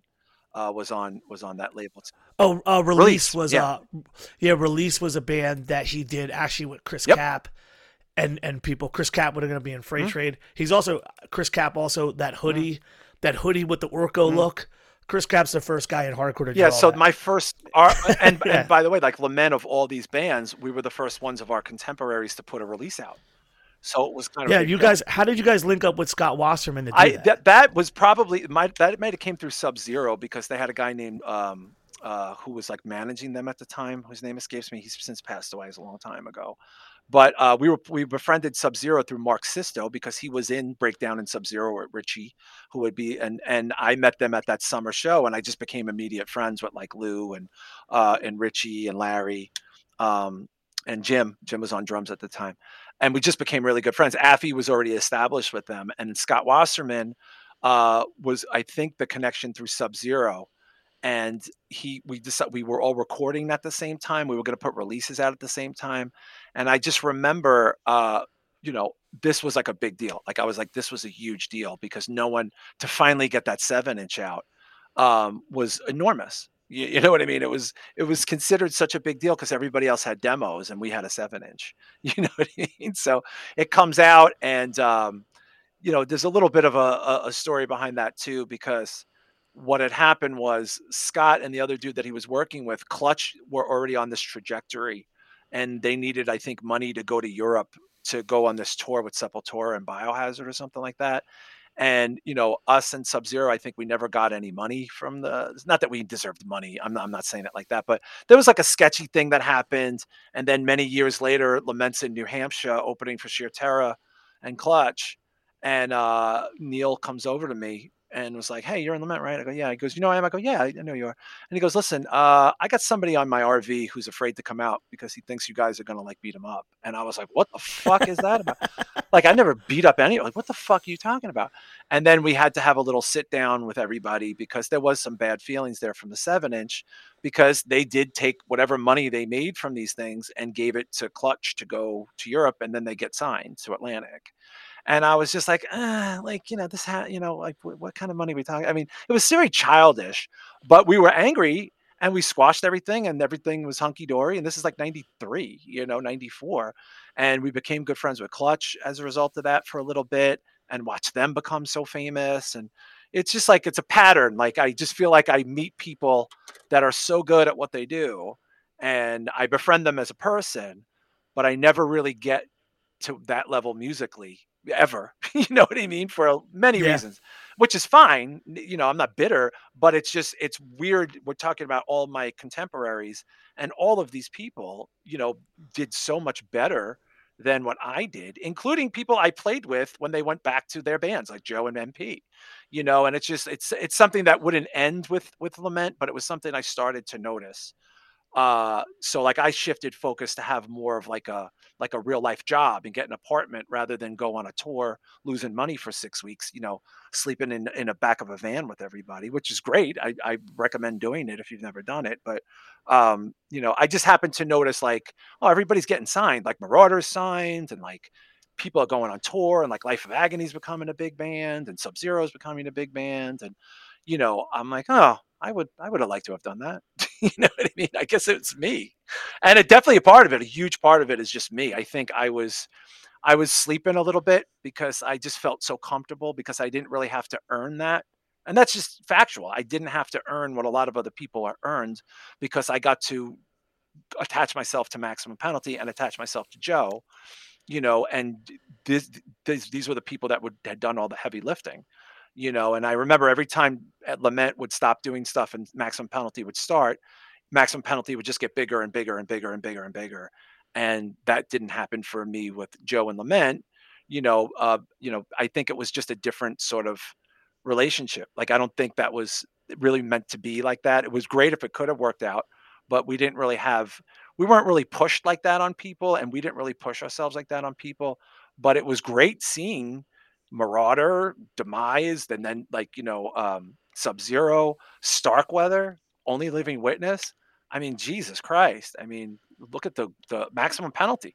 Look at the success all these people have had. I mean, it's like holy shit you know, to be able to say, oh yeah, I played small clubs and befriended all these people, and they're still mostly my friends, you know, and I'm in my fifties. That's fucking rad as fuck. You know, I would would I like to have had that record that, you know, that some of these other people had on multiple records? Absolutely, but it just wasn't it just wasn't working out that way for a lot of different reasons. I mean, it's just, you know, I think a lot of it was me not really giving it the effort that other people were because I felt I already had accomplished something, even though I didn't really accomplish that much. So yeah, I think the the counter to that is also that if you look at Merauder, they are culturally super important, but beyond hardcore, it's limited because of different things. I always say that when they signed to Century Media, because they had an imported record, it was harder for kids to get. You know, like if you talk to some of these bands, they're not saying like all the great that they did, unless it's like, and then they're like waxing nostalgically. They're gonna they're gonna mention their pitfalls. Mm you know, like, oh, we never got we never got to be our peers. We never did this. You know, like so. I think, you know, uh, I I can relate to what you're saying because I, I, have a very similar mm. trajectory. Mm. Like, was in bands, did tours, but we were never going to be the big yeah. band. You know, like, but it's the it's the I think for what you went through. I mean, you're you are ground zero at a time in hardcore that I don't think I've seen since, where like the entire trajectory of hardcore sonically changed, and then the influence from outside world finally started peeking in, and like you touched on, started signing all these bands. I mean, it's happened in different waves, but that was like one of the biggest oh, waves. Oh yeah. Of, of just picking up like people finally had to take notice of New York hardcore. People finally had to start saying like, "Hey, what the fuck's going on down there?" and then trying to. So it's awesome that you were like front front and center for it, and also that you're not sitting here in your 50s saying like if I don't do this next tour, I don't have money to pay. Well, that rent. was that. That was see, but I, will be honest with you, and this is something I've only kind of really been transparent about with people in the last couple of years. My my family situation, um, socioeconomically, was abysmal. Like it was like very bad. Um, you know, my parents had extended themselves far beyond their means, putting people in Catholic schools that they couldn't afford, racking up debt you know they didn't own a home uh, you know my uh, you know uh, you know we had bills i remember my father would change the spelling of his last name on certain bills you know give you an i'm not even kidding old school yeah, shit yeah. no i'm not kidding it. and and you know my car our car was registered to my grandpa like i did not have any like when i sang at the friars club I, I did this big thing and again i was this is a professional theater company this is a major accomplishment for a 15 year old child right they said, uh, "Oh, um, if we can't let anybody in for free for this fundraiser to the," Fri- I sang in the Milton Berle Room at the Friars Club, and wow. they uh, they said uh, tickets are sixty five dollars. This is nineteen eighty six. They're like, you know, uh, into eighty seven. They're like, let me know how many tickets your parents are going to want. And I I knew the answer already, right? But I feel like let me just tell my parents. And my parents were like, we can't afford to go to this. Like, we, we don't have this money at all. And I remember having to tell the theater company, like, listen, I don't, I'm not going to have anybody here. Like, you know what I mean? I'm, my parents aren't going to be here. And I was one of the only kids whose parents weren't there because my parents couldn't afford to go. I mean, like, this was a dire situation. So my thing was, I did not want to live my life like that. I, when I became older and I had a job, I wanted clothes. I wanted an apartment. I wanted a bed you know, I didn't have my I didn't have a new bed my entire childhood. I had hand-me-down beds. I would get hand-me-down coats. I would get hand-me-down sneakers. I would get hand-me-down winter boots. I didn't want to spend my life like that in a band. I I chose job. I said I'm going to work and do this in my spare time. And I When did you started making that shift? Probably at like 20 cuz I moved out when I was like 20 years old and I had, you know, like a, I stopped going to school cuz I couldn't afford it. I was paying for my own college. uh, um, which was like 700 bucks a semester at uh, CUNY at the time, which is all city universities of New York, were like 675. And this is in 88, 80, uh, 89, 90. And I, I knew what it was like. Like I remember lights getting turned off in my house. I remember like literally like my father would just freak out because there was no money for food and somebody ate too much food. Like you were like everything was like very lower middle class to the bone, like to the bone. We didn't have we had one air conditioner in the house for seven people. We had one bathroom. We had no heat upstairs where all the bedrooms were. There was a one space heater. I mean, this is real deal shit. And it was just like, I don't, I'm trying to get out of that. you know, like I worked because I had to because my family had no money. And uh, you know, I just didn't want to be poor in a band. I I would rather have money to hang out with my friends and maybe help pay for the recording or pay for the t-shirts or pay for the long weekend than not have anything and now have to depend on these people who couldn't afford me as a child and I'm certainly not going to be able to have them afford me as an adult. So that was one of my things. And I'm not, I'm not trying to cry poverty, but it's a very like when you like when you go to your parents and you go, "Hey, I'm performing at this legendary place and I would really like you to be there." And they say no because they can't afford it. I mean, I think it was 50 bucks. I don't think it was like 50 bucks in 1988. My parents couldn't come up with 50 like even my dad to go by himself just to somebody to be there, you know. So I didn't want that life for myself. And I and I definitely didn't think uh, there was a way to get there without that being the the thing. Like, you know, I remember talking to Neil Fallon on their uh, Winnebago in New Hampshire that time in like '92 or whatever the fuck it was, '93, and he's telling me. I was like, "So you're on Atlantic?" And he goes, "Yeah, it's it's okay. You know, it's not great." And I was like, "But dude, you're on Atlantic Records." And he was like, "Well, the first thing I have to do when I get back off this tour is find another job. That's literally like the day I come home is the day I go places looking for jobs." and I was like, oh, that sucks. Like I'm like, that's terrible. Like I just thought. Yeah. Well, that's the that was the that was the carrot on the stick that a lot of guys didn't see.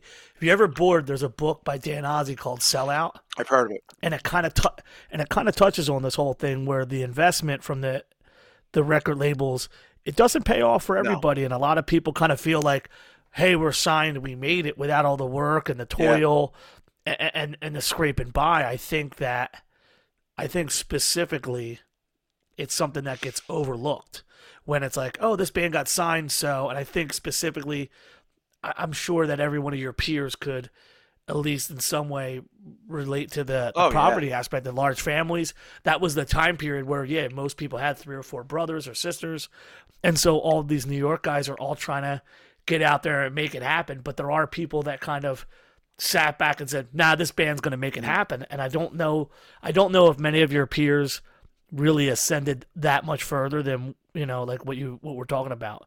So when you when you get to the job point, what were you doing? Were you still going to shows? Yeah. Like what were you what were you focusing on job wise, and how did you keep yourself involved with music? So like time? Lament would break up, and then Max and Penalty would be a thing for a couple of years.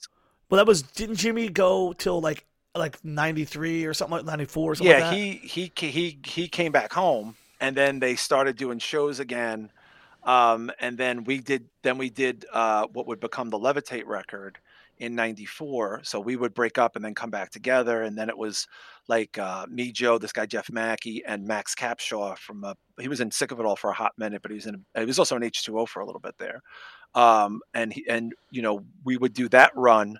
And at that point, Kevin had Castle Heights, and um, you know that was kind of like becoming a thing. We did our record release for Levitate at Castle Heights with Sub Zero in like '94, and we also did the infamous um, uh, Life of Agony shelter show where the kid died um, at L'Amour from the bouncer. That was a pretty big deal. Um, we were doing, and that's when we were doing stuff because Met, you know, Met had just done East Coast Assault, yeah. and Met was putting out shit, and Met, Met was committed to do stuff, you know. You know, he was, you know, he was giving us CDs. He was doing all. Was he doing all that yet, or not? All that was, yeah. That no, that was at that was at the magazine. He had the magazine. Uh, he had the record label. He had the comp. Uh, he had his own band, Dare to Defy, which Les would become yep. the singer of. Um, you know, he had a lot going on. Met was a lot more hands Met was doing a lot more than like the inner journey guys were doing, you know, um, that's for sure. Uh, because he had better, I mean, just had the means to do it. Um, but Met was like a wild guy, you know. I don't know how well you know Met, but he's still, still yeah. Well, got, knock on wood, right? uh, because what's going on there. But um, Yep. the, oh, by the way, uh, love you, Matt. Um, but he was like he was into the band. I mean, it was great having somebody like that into the band. And Sub Zero were getting big, Merauder were were already big, and you know, it was just you know, my brother had Confusion at the time. Um, they were still playing. Um, it, it was we would do that and then like lament would get very stale and then mp would get back together and then that would stop and then mp would get back together. So like by the time like the mid 90s rolled around i was kind of done.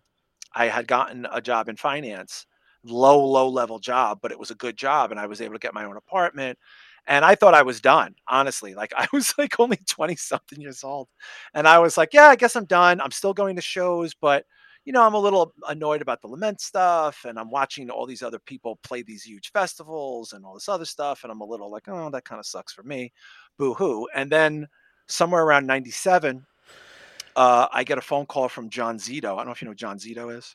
Yeah, Yeah. John Zito. You know, he's an actor, but he was, you know, he was a hardcore guy. He was very friendly with Saab and Merauder and Sub Zero and a lot of people and he asks me and he says hey man if i send you a demo of these guys do you think you'd want to do a band again? And i was like oh like i don't think so. I don't really want to start from the bottom. And he was like well there's these guys in this band awkward thought. They're trying to do Yeah, they're yeah, trying yeah. to do a post-hardcore band and i recommended you. Now at the time my brother mark is now becoming very big but i'm not really around for it and human is doing well i'm not really there that much because i'm working Was it work or was it just kind of like work. a little it was bit a, of I despondency didn't like from? yeah like, it was it was a little bit of that it was a little bit of both it was Yeah. like That's yo. It could yo. It can be both. It's not It like a. It's not a bad thing to kind of turn back and say, you know what, like fuck this. I gotta. yeah I, you basically were saying it. You're a little upset, but you're also saying, fuck this. I need to get my real life in. I remember a a- good thing. MP were opening for Suicidal or something somewhere, and I went after work in my work clothes and my cheap, you know, work tie and my work button shirt, and I just felt like such a herb, like, and I was just like, oh, like it just felt, it felt icky, like it just didn't feel like good to be that person. But like I said, I had my own apartment. I was, you know, I was building a little bit of a life for myself. I was dating who would end up be, becoming my my first wife uh, at the time. And John Zito calls me up, like my fucking house phone, and he was like, "I'm going to send you this demo," and it was uh, uh, John Franco, The man. you know, Still John around. Franco was playing bass, and uh, Rob Seal, uh, and this kid Wayne uh, on drums, and it was like three songs, and it sounded to me like like that post-hardcore vibe, which was kind of like my vibe, and I was into it. What was the stuff that you think you would first attach the term post-hardcore? I'd to? say quicksand. I mean, I to me, and then you know, uh, people would say bands like Shift, but quicksand, Orange Nine, Fuck yeah. Burn, like that, Shift, and then even like Helmet. I didn't know like because it was so crunchy and like you could tell there was some hardcore derivative in that fucking shit. Like honestly, like or at least at least an influence. yeah, a- and of course know, into uh, another. I mean, like these things are big in the '90s, as you as most people know, and I love that stuff. And that was Well, so uh, it's when you say most people know, the reason going to bring it up is in the 2000s, music publicists get fucking uh, and publicity and all this new shit comes out from the Warp Mm. Tour, and they dubbed all this metal and pop shit post Oh, hardcore. That's embarrassing. like there's god awful pop music that's either metallic or or like has nothing to do like with Avenged hardcore. Sevenfold type stuff. right? That God.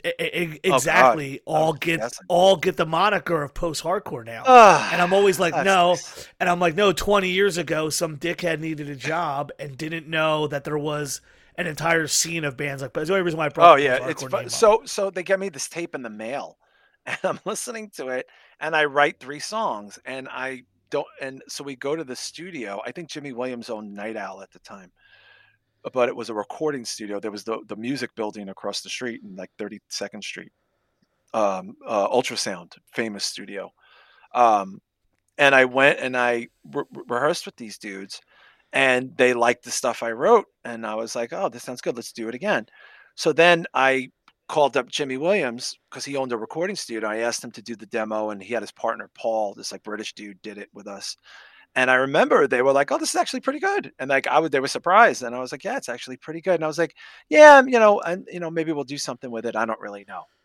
So I, John Franco is already like looking to get out of this band because Thought is able to go to Europe or something like that. But he's going to stick around for a little bit.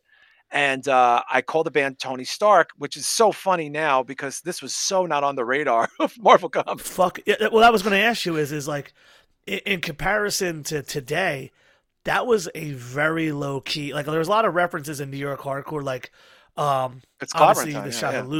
Yeah. You know, there's there's all these little things that nobody really gets from books and comic books and stuff that were referenced in New York hardcore bands. And now the door is wide open and everybody in the fucking world. yeah but at the time it was and i was like let's make it one word so nobody you know and and that so uh but mark is doing really well he's about to get signed to victory and humans playing all the time castle heights is doing really well kevin's managing like sworn enemy and all this other stuff is happening but i'm like on the outside of that and um you know i put this band together with these cats and then i start doing these very small shows um mostly opening you know small shows at like castle heights and stuff like that and then I start getting bigger shows because you know Mark is hot shit, Kevin's hot shit, Mike is hot shit, and you know I'm open. I'm getting opening slots, but I'm getting opening slots at like the wetlands, and I'm getting opening slots at like Coney Island High, and uh, you know opening for good bands like Fahrenheit and um, I forget who else was on some of these shows. And now people are digging it, right?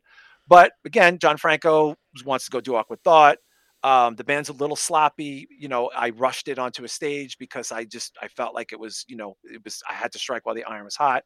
I wasn't really vibing with these guys the way I thought I was. He leaves a guy named Ray Canapini, who was in a band uh, called Sealed with a Fist with Darren from Maximum Penalty. Um, he jumps in there to play bass. He's really a guitar player, but he's going to play bass.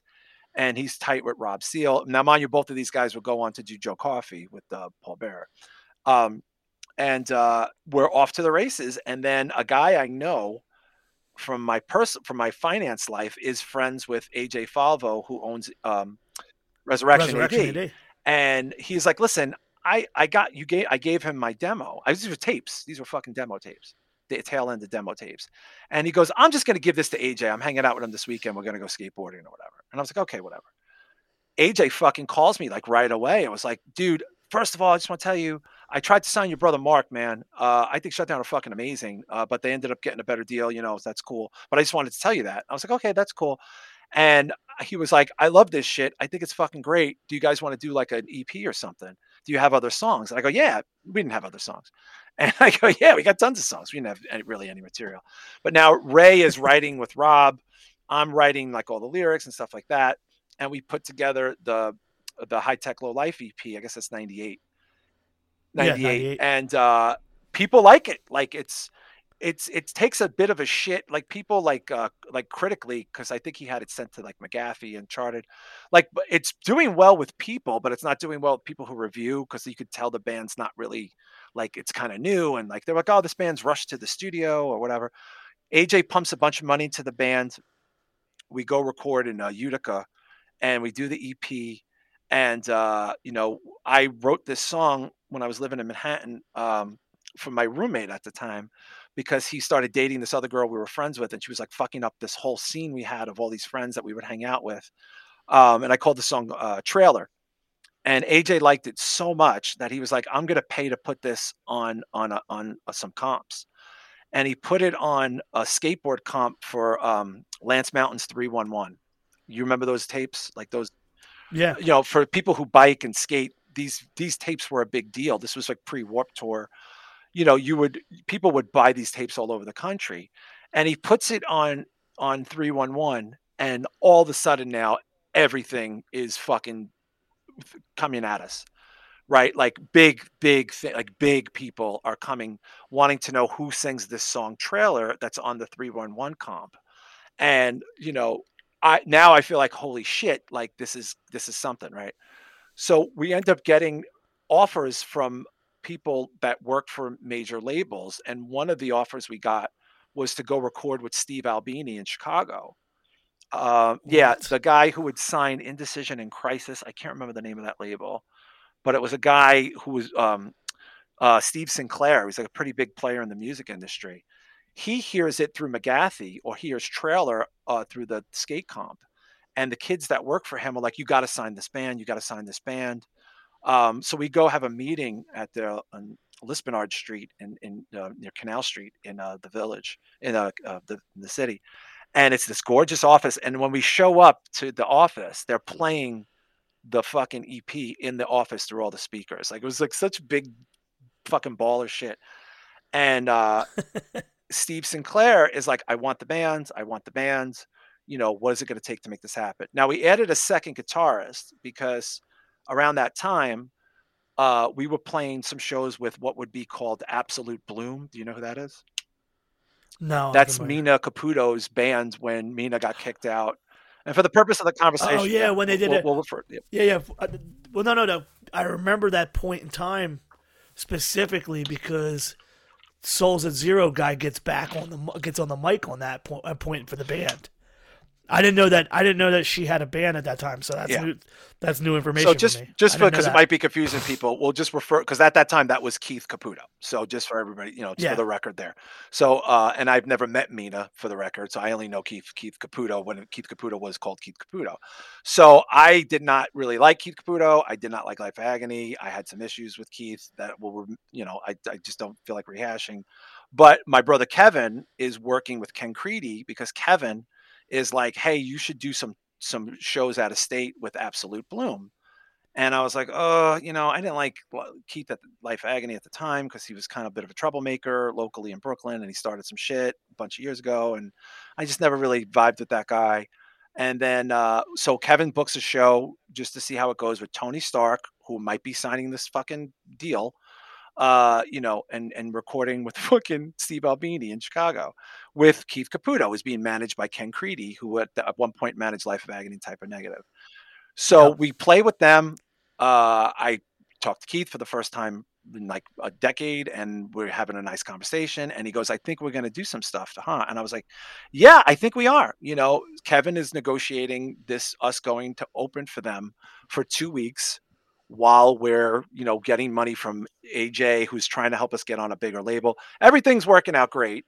And then Keith fires the whole band and moves to Amsterdam. And we didn't know this while we're booking and buying things to go on this tour. Yeah. So I'm then I'm angry at Keith all over again. But the guitar player was a guy named Pete Frigletti who uh, loved the, Tony Stark. He was like, when we played, he was like, who the fuck is that? You know? So another guy who's a skateboard person uh, who worked with Bass Brooklyn and some skateboard magazines called me up. It's like, hey, would you guys be looking to get a second guitarist? That's how Pete comes in. Um, and now we have, you know, a really good guitar player who could write. And, you know, we have this, you know, the band's getting a lot tighter. But, un- but unbeknownst to me, the guys in the band were wanted to throw me out and put the guy Pete in to sing and play guitar. I didn't know any of this. None of this was like we would play shows and like Ray, the bass player, would tell the sound man, Hey, our vocalist sucks. Can you just lower the vocals as much as possible in the mix? That would be great. And like I didn't know any of this until like much later on. And then we're about to sign this deal with uh, this guy Steve Sinclair. He's going to give us something like 40 grand to go record with fucking Steve Albini for like a week in Chicago and uh where I'm about to get married like a couple weeks later and then as we're having the conversation uh they basically all say we don't we don't want to do the band anymore we don't want to do the band with you we don't want to record and i'm like what the fuck is going on like we just spent a year and a half doing all this Yeah, working Yeah. your ass off to get to this place. and uh, Ray, in particular, was the catalyst who thought I was terrible, thought I was an asshole.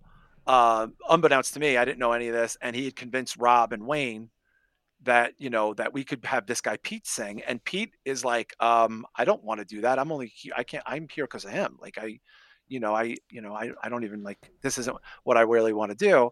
So uh, that dies on the vine and I have to turn the the the deal down and all this other stuff. Uh, I think it was MIA Records. That was the name of the label, MIA. I still have the contract in the house, and I get married, and then I try to have like this mea culpa with everybody, you know. And then I sit down with the drummer Wayne and the guy Pete, and they basically tell me, "Yeah, like Ray hates your guts. Like he's been trying to throw you out, like literally since the day he met you." And I'm like, "What the fuck is this fucking scumbag shit?" So um, I'm furious. So I'm like, well, what do you want to do? And they're like, Pete was like, listen, you know, I, I don't really like this post-hardcore shit anyway. I I want to write like rock songs, like Stone Temple Pilots and you know the Foo Fighters. You know, would you be interested in doing that? And I was like, ugh, rock bands. Like, you know what I mean? I was like, I'm like, you know, I, I, I, really do. Going to do a rock band now, but he, he had some good ideas, and I called up Mike from Social Disorder, Mike Trzynski, the bass player, who was long that was long done at that point, I think, and he was, you know, Wall Street guy too, and he was an amazing bass player, and we played the songs for him, and he was like, "This is really good. This is like like modern day rock." Now, I should also bring up at the time, you had bands like Third Eye Blind and uh, whatever, like these like rock rock bands were blowing up, like single. You know what I'm talking about? Like, Absolutely. Well, that's what I was going to say. Is I feel as if some of the bands that we're talking about, the post-hardcore, were really guys from hardcore bands, and then there was like people who were really good musicians who that sound kind of took over at the end Mm. Yeah. of the '90s, but they really preferred to do more like radio accessible Yeah, rock. radio is rock. what what I Yeah. was going to. or alternative Exactly. rock. And you know, Pete was a big fan of Stone Temple Pilots, who were enormous. I mean, Jesus, they were enormous. Yeah. But then you also had like uh, uh, I don't want to say th- there's three eleven, and then that other band that had a bunch of there was like these rock bands were popping up, right? Like, and they were like meat and potato rock bands. So I was like, well, yeah, fuck it. You know, I won't we won't be able to do these like post hardcore shows anymore, but you know, we'll play rock shows. Like, why the fuck not? Rock is big right now. Radio rock is huge. Um, so we called the band Synthetic 16 uh, because when we played it for AJ, you know, we wanted to still stick with AJ, and he was like, "Oh, this sounds like music 16 year old girls would buy. Like, I don't know if I want to put this out." And Which is crazy because now any label in the world would. want yeah, exactly. But this is also the it. late night, like two- 90s up to Yeah. 2000. Now, an interesting thing happened. So I'm doing this and I'm building this rock band. Affe gets in contact with me, and this is like 2000. I was like, you know, you want to do some lament shows? And I was like, yeah. Was like, why the fuck not? Because I'm just playing all the time. So this is like 2000 into 2001, and that was the last time I played in Philly. Was uh, Met had put a show together with us and the Toilet Boys, and I th- Yeah, at these uh, radio, at his yeah, we record would do the record store stuff, and then we also did a club show because um, the Toilet Boys did a matinee for all ages, and then it was us. Oh, was um was it on the was that at yeah, I think so. Yeah, it was South Street. Yeah, yeah, yeah. I don't remember. Oh yes, that was uh that was so he convinced he convinced the venue to let him do like a, a run of shows for the X Games. Mm-hmm. Yeah. because I was still working with him. Yeah, at the we time. did. Uh, I think somebody good played. Might have been um, what's his face from uh, Black Train Jack who passed away. His other band. Oh yeah, it was um yeah Oh God, um, isn't that terrible? nine, Nine, Lives. Yeah, it was whatever- us. Nine Lives. The yeah. Toilet Boys. Now we hadn't done lament shows in a long time. We did a couple of shows. We rehearsed a lot, but I think MP was still going to do some stuff, and I was doing a lot of stuff with Synthetic 16. Um, and then I think 9/11 happened, so that was also something that kind of put the brakes on everything. But I I got immersed now in this rock shit, and now uh, you know I'm playing tons of rock shows. I'm, I'm, I'm AJ is pumping a lot of money into the Synthetic 16 record, um, and he puts it out in 2001. And uh, you know he pays a lot of money to get it charted, and we're on like a lot of college stations. And I remember my wife. Um, you probably don't know this, but my first wife, she was from Montgomery County. So I was in, yeah, I was Oh, in shit. PA a lot. I got married. My wedding reception was at um, what's that famous place near there? Oh God, I just it's a restaurant that everybody knows. I had a wedding reception there. I can't. remember. It sounds terrible, but it was Fisher's no. If? I said it, you'd be like, "Get the fuck out of here." Um, like it's one of these kind of really nice uh, places that like has like a, it's like really fancy, but it's like in like um, it's like in Montgomery County, uh, like Bluebell, I guess Bluebell.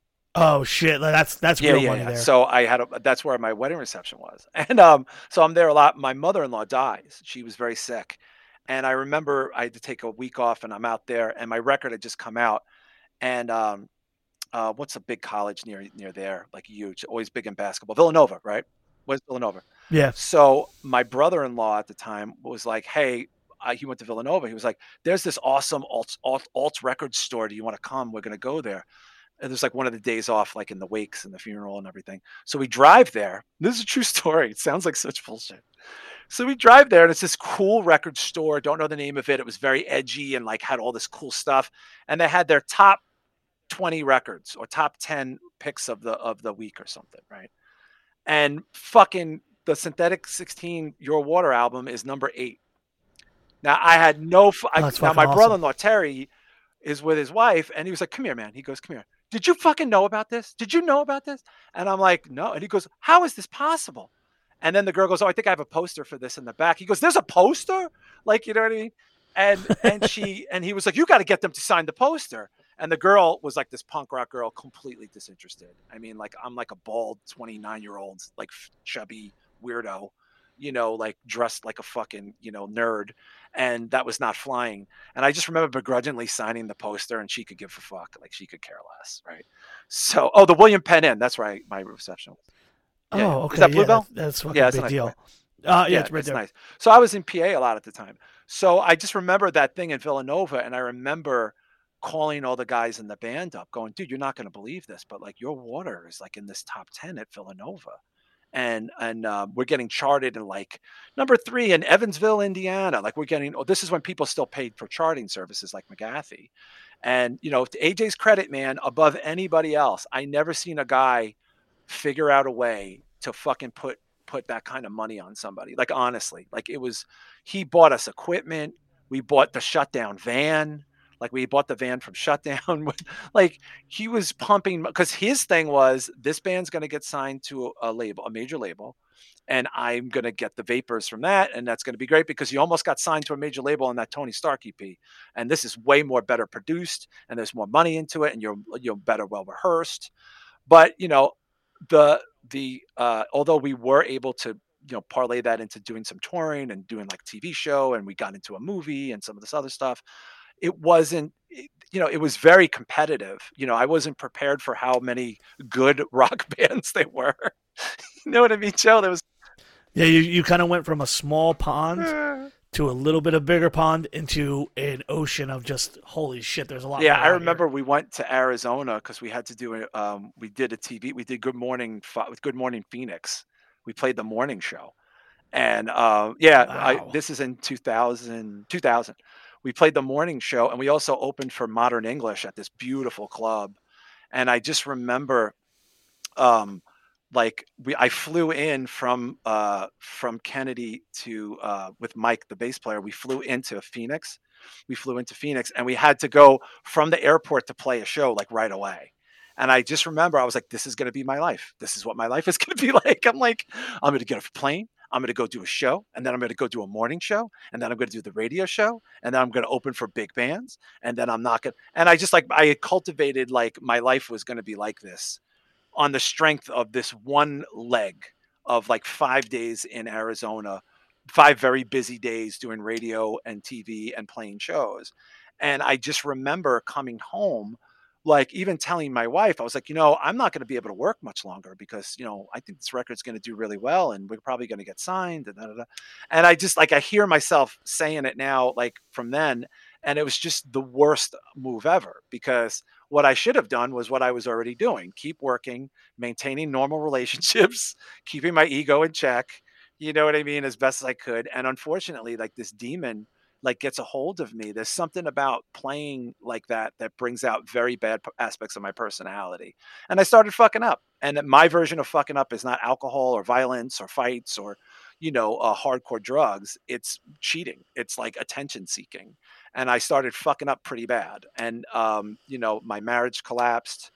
And then uh, the band continued. And then I got married again and you know that i kind of got that aspect in check but then the band started to get very dull because that that you know when things didn't sort of come to fruition and we threw pete out and we put steve from shutdown in the band to play like lead guitar because he liked the band so much and then we were recording with a guy um, who had a small label who used to work for tvt and then he puts us on some festivals some music festival stuff and then I complained about the record, the second follow up record coming out, not coming out on time in like 2003. And this dude basically says, Well, fuck you. I'm now, I'm not putting it out and I'm keeping it and you can go fuck yourself. And the band just tr- chums along after that uh, for a couple years. And then I opened my store and I think I'm kind of done, like, you know, with music forever at that point. This is like 2006. Uh, we never made a follow up record we never you know we were only able to get it released about a year and a half ago digitally um, because you know we we didn't we it was like lost you know um, and everybody that was sort of you know guessing my head for all that time i guess you know saw that there wasn't this wasn't going to be a big jump for me musically like it just whatever happens is what happened and that was it. And then i put my focus into you know uh i buying a comic book store with my brother in 2006 and um you know just trying to like work and that kept me close to music too because we became friends with so many people in the bands through that like in the hardcore scene people were supporting it and you know we were selling tickets for the black and blue bowl and selling pitchfork t-shirts and all that other stuff. But at the time i was completely disconnected from music and then a couple years later you know uh, maximum penalty were working on um, the you know the big comeback record uh, that they did there um, what the hell's the name of that record isn't that terrible i'm so sorry Oh, the one on Yeah. our Reaper. yeah the full length life and Uh, times Give me a second. That's right. So here's it. I'll tell you something funny about this. So this is a bizarre thing. I don't know if you know this. This is not like a I did Oh, this God. moment, but it was kinda, so Maximum Penalty because of all the things you're talking about. Matt, Jamie Davis, P- Yeah, yeah. Pennsylvania, Philadelphia, New York. Maximum Penalty is the band that I saw play in front of almost Hmm. nobody. And so I was like, went up to the guy and said, dude, we could have brought more people than what's here. And the guy's like, cool, here's a bunch of tickets, get four bands, and you guys can come and play. And that was the start of me. Oh, wow. shows. small So- world man We because of maximum penalty, we started doing shows, and later on, I had Bane coming through the church, and it was back before they would bring like, they were kind of in a lull where they weren't doing like 700 hmm. kids, they were doing like three or. Oh, wow. 400, and their booking agent was like, "Yeah, what do you want to do?" I was like, "I want to do maximum penalty on the show," and Aaron Bedard, and obviously the whole band fucks with maximum penalty, but Aaron Bedard was like, I fucking love them. Oh my god, this is so cool. so MP at the time had that record kind of mm-hmm. demoing. And I because Joe had been hitting me up like, yo, Joe, we're you know, we're we're starting to do some songs again. It was mm-hmm. two thousand and eight. Yeah. And I had we did them on the fest that year. They played uh actually it was in order. They did the Bane show, they played the fest, and that winter Terror was doing a week run and they wanted to play mm-hmm. Philly. And it was do you know anybody who's got a van? And somehow or another, Maximum Penalty ended up Yeah, they- touring for and like then Jimmy got five hurt. days. I remember Jimmy got hurt, hurt his leg. But because Kitzel was still hanging Mm-hmm. out with Terror, he got a hold of that. He got a hold of that record, and that's how that all Wow. came about. But I remember when they were talking about Terror, they're like, "Do you know anybody?" I'm like, "Dude, you guys should just do Maximum Penalty." I'm sure they would do it. They Yeah. like you know, and that's that kind of linked it all up. And I remember being like, and I remember Joe being like. Dude, we did this thing with Terror. I think they're gonna do a record. Like, and I'm like, Wait, what? like, it was so fucking cool. And that is one of the coolest. It's such a it's such a standalone record in their career, but it's one of the few times I've seen an older New York hardcore band come out of thin air by the young kid standards, pop up, drop songs, and the scene is like, this is fucking Yeah. fantastic. And, and it still stands Oh, as one of the best New York hard. I, for a long time, I said it was like the best New York hardcore record of the of the of the end. Of I the remember 2000s. Joe playing it for me, and I'm like, and he was like, "Just tell me, because you know, tell me." And I go, "Joe, it's really good." I go, "No, no, Joe, it's really, really good." Now, mind you, I I don't know if you remember this, but I was there when they did all this because I was touring with them a lot. I was so invested in how much I appreciated that record and was happy for Joe that I was with them on a lot of those dates, and that and I had the store, and I remember one of the years I couldn't. He was trying to get me to close the store early to so, to make. I think I missed that that that year, but I remember like going with them to uh, United Blood, the first year of the United Blood in Virginia, driving up me, Joe, and Jimmy, and I just was helping them do merch and helping them set up, and I helped them set up with a couple of your shows, a couple of This Is Hardcore's, and the Black and Blue Bowl. You know, uh, they had a really great set at that Black and Blue Bowl that, around that time, and I just remember I was so content to just watch them do well, watch my you know, my closest friends in the world, you know, and the band that kind of changed my life to just stand there and watch this on stage and i was just like i was so ha- like that was one of the few times like i could you could visibly i was audibly so happy for somebody else in music because I, all the monkeys are off my back i don't care about my mu- That's what I was going to ask you. You you finally you finally kind of put aside like the things didn't work Yeah, out for me, and you were just like actually matter. happy for but your I, but I, it took me that. I took, took me almost forty years old to be able to say, "Oh my God, like like this is so cool." Now it's different with my brothers, right? Because they're my brothers. So I remember Mike opening for DRI at like the, the Paramount Theater or some shit, and uh, and Human were great. And I just remember being like, "Yeah, this is like a quintessential thing for my brother. Like I hope he appreciates this and stuff like that." But at the end of the day, those are my brothers. Like whether it's Mark doing the Black and Blue Bowl, or Shutdown coming up, Mark doing the rabies benefit, Mike doing the like this is different for me but for joe and for mp in particular which that i am so tied to because that was the catalyst for me to have anything in music to just stand there and watch that or or even to fucking help them sell merch or to fucking help pack up gear or to fucking you know just hit the road with them for a day or two like that was a, i could not i that was the honest to god i'm this is going to sound such bullshit i had more fun doing that than i ever had performing because it was stress free. It was nothing but love. And I just had such a good time with my friends. Like, you know what I mean? It was like, oh, this is what I wanted it to be like. But I was so caught up in performing or wanting, making sure there were kids here or making sure we had, were we opening before that? Like, not all that goes away when it's your friends, right? And you're just there to have a good time. And I, that run for them, I was a part of a lot of that run, roadieing and just hanging out you know the sick of it all show they did for that that they opened up for them at that theater uh, i think that was like almost a sold out show um, they did a big show with you with judge that year they did the bl- the black and blue yes. bowl with gb like i was at all the shit and i just was so fucking happy dude. And you know um, and it's in part not just because it was like a big thing for me. Like i needed to get that, that monkey off my back. And i didn't even like think about anything music wise or anything like that until about a year or so and then years would go by and then the guys from synthetic 16 were like oh we're going to get this released digitally the album that never came out and at that point i was so far removed from everything i was just doing the wrestling podcast i fell ass backwards into doing uh, a wrestling podcast called wrestling soup which is very popular wrestling podcast Well, that's what I was gonna. Uh, that's what I was gonna ask you because I, I I know we're Yeah, yeah. talking a while, but in 2001, I know I, I remember you were saying you were involved in Mm. finance, and then obviously that's a really crazy time, and then the end of the 2000s had to be even a harder time for you. yeah finance, yeah i was at lehman brothers when they when they crashed i was an analyst at lehman brothers So, so you guys kind of pivoted.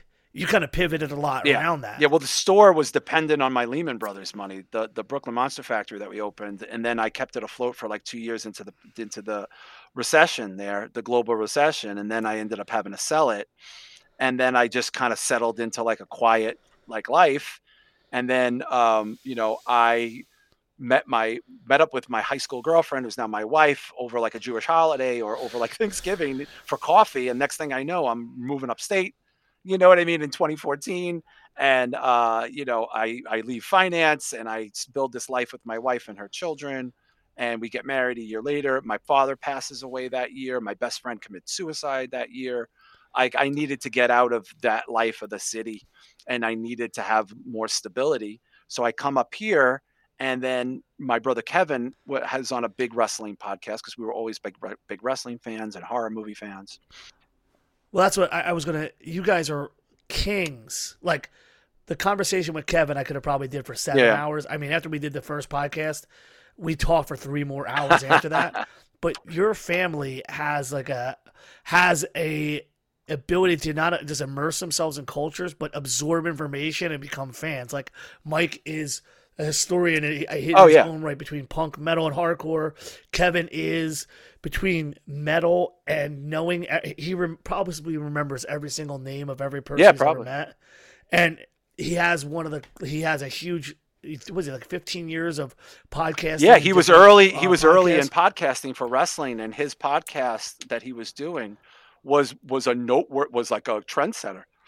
So I'm listening to his uh, his podcast, and these two guys are on there.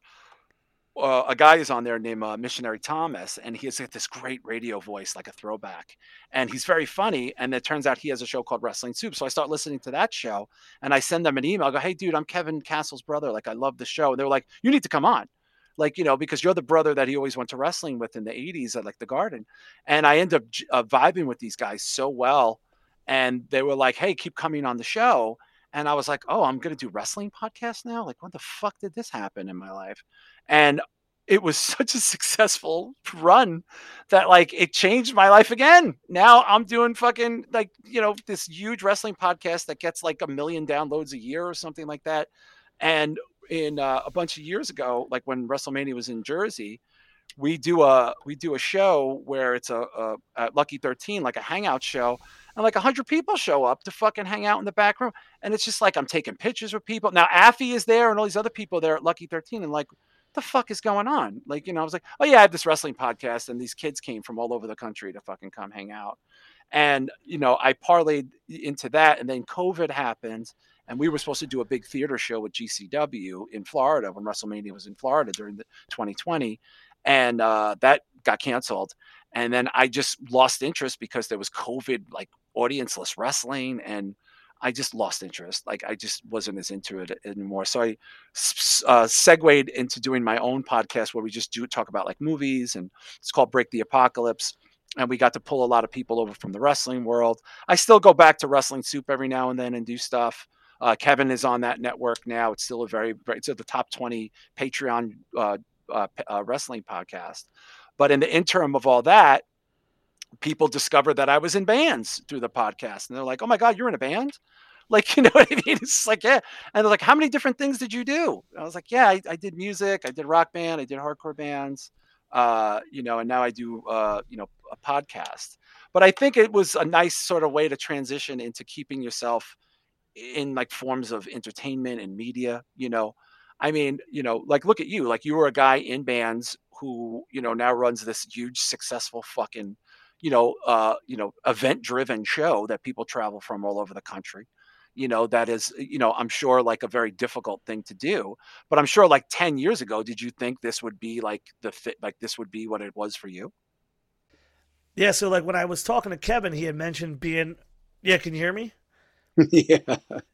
When I had Kevin on the show, he had mentioned being a podcaster for wrestling for like 15 years. Yeah, yeah. I mean, he was early in on that, and then his show became so successful. Um, you know, it, it was pretty pretty wild. I mean, they got a lot of attention from people in the industry, and he, he got to meet, a, you know, got to befriend other podcasters that did pretty well. And then I was able to sort of stumble into that ass backwards from just listening to him. That I ended up on Wrestling Soup, which was a very successful show that I did for a bunch of years, and then from there I started doing like my own podcast, which is what I've been doing for the last few years called Break the Apocalypse, where we just talk about like movies and like pop culture and entertainment stuff. And uh, it's a lot of fun. I mean, you know, you've been doing this for a while now yourself, right? Like, how long have you been doing this show? I started in September of 2021, and okay, I actually kicked my ass for not starting sooner because I, I, I, especially in sooner in the pandemic because the the yeah. schedule shifted so much from when it was like, oh, I can get anybody to, oh, I don't know, I got a lot going on. I'm like, fuck, I don't, I didn't plan for that, you know? Yeah, yeah. I mean, it's you know, it's it's very fun. I mean, I enjoy it. You know, I I enjoy the the the ease of it. Of course, when the internet is working, right?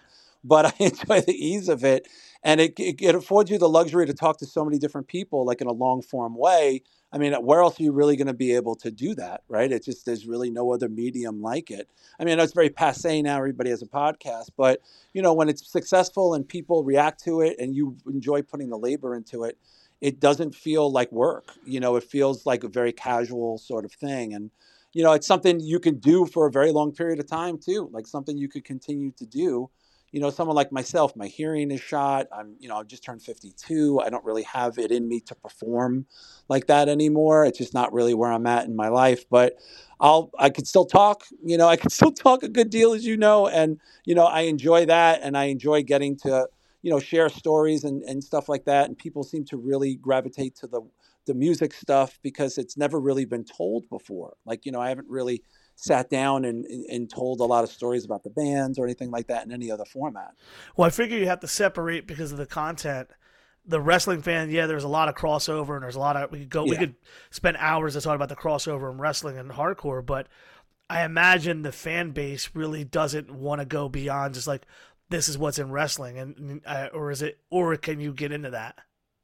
Yeah, I mean, they like it's entertainment, right? So it's like a lot of people like comics, a lot of people like horror movies. You know, we're gonna actually change the format of the show.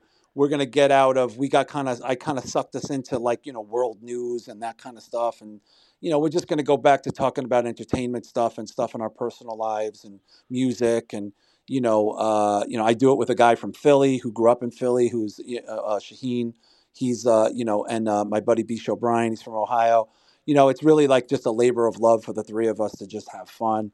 And I like the regimen of it. I like knowing every week I'm going to sit down with these guys and talk and, you know, pre- pre- pulling topics.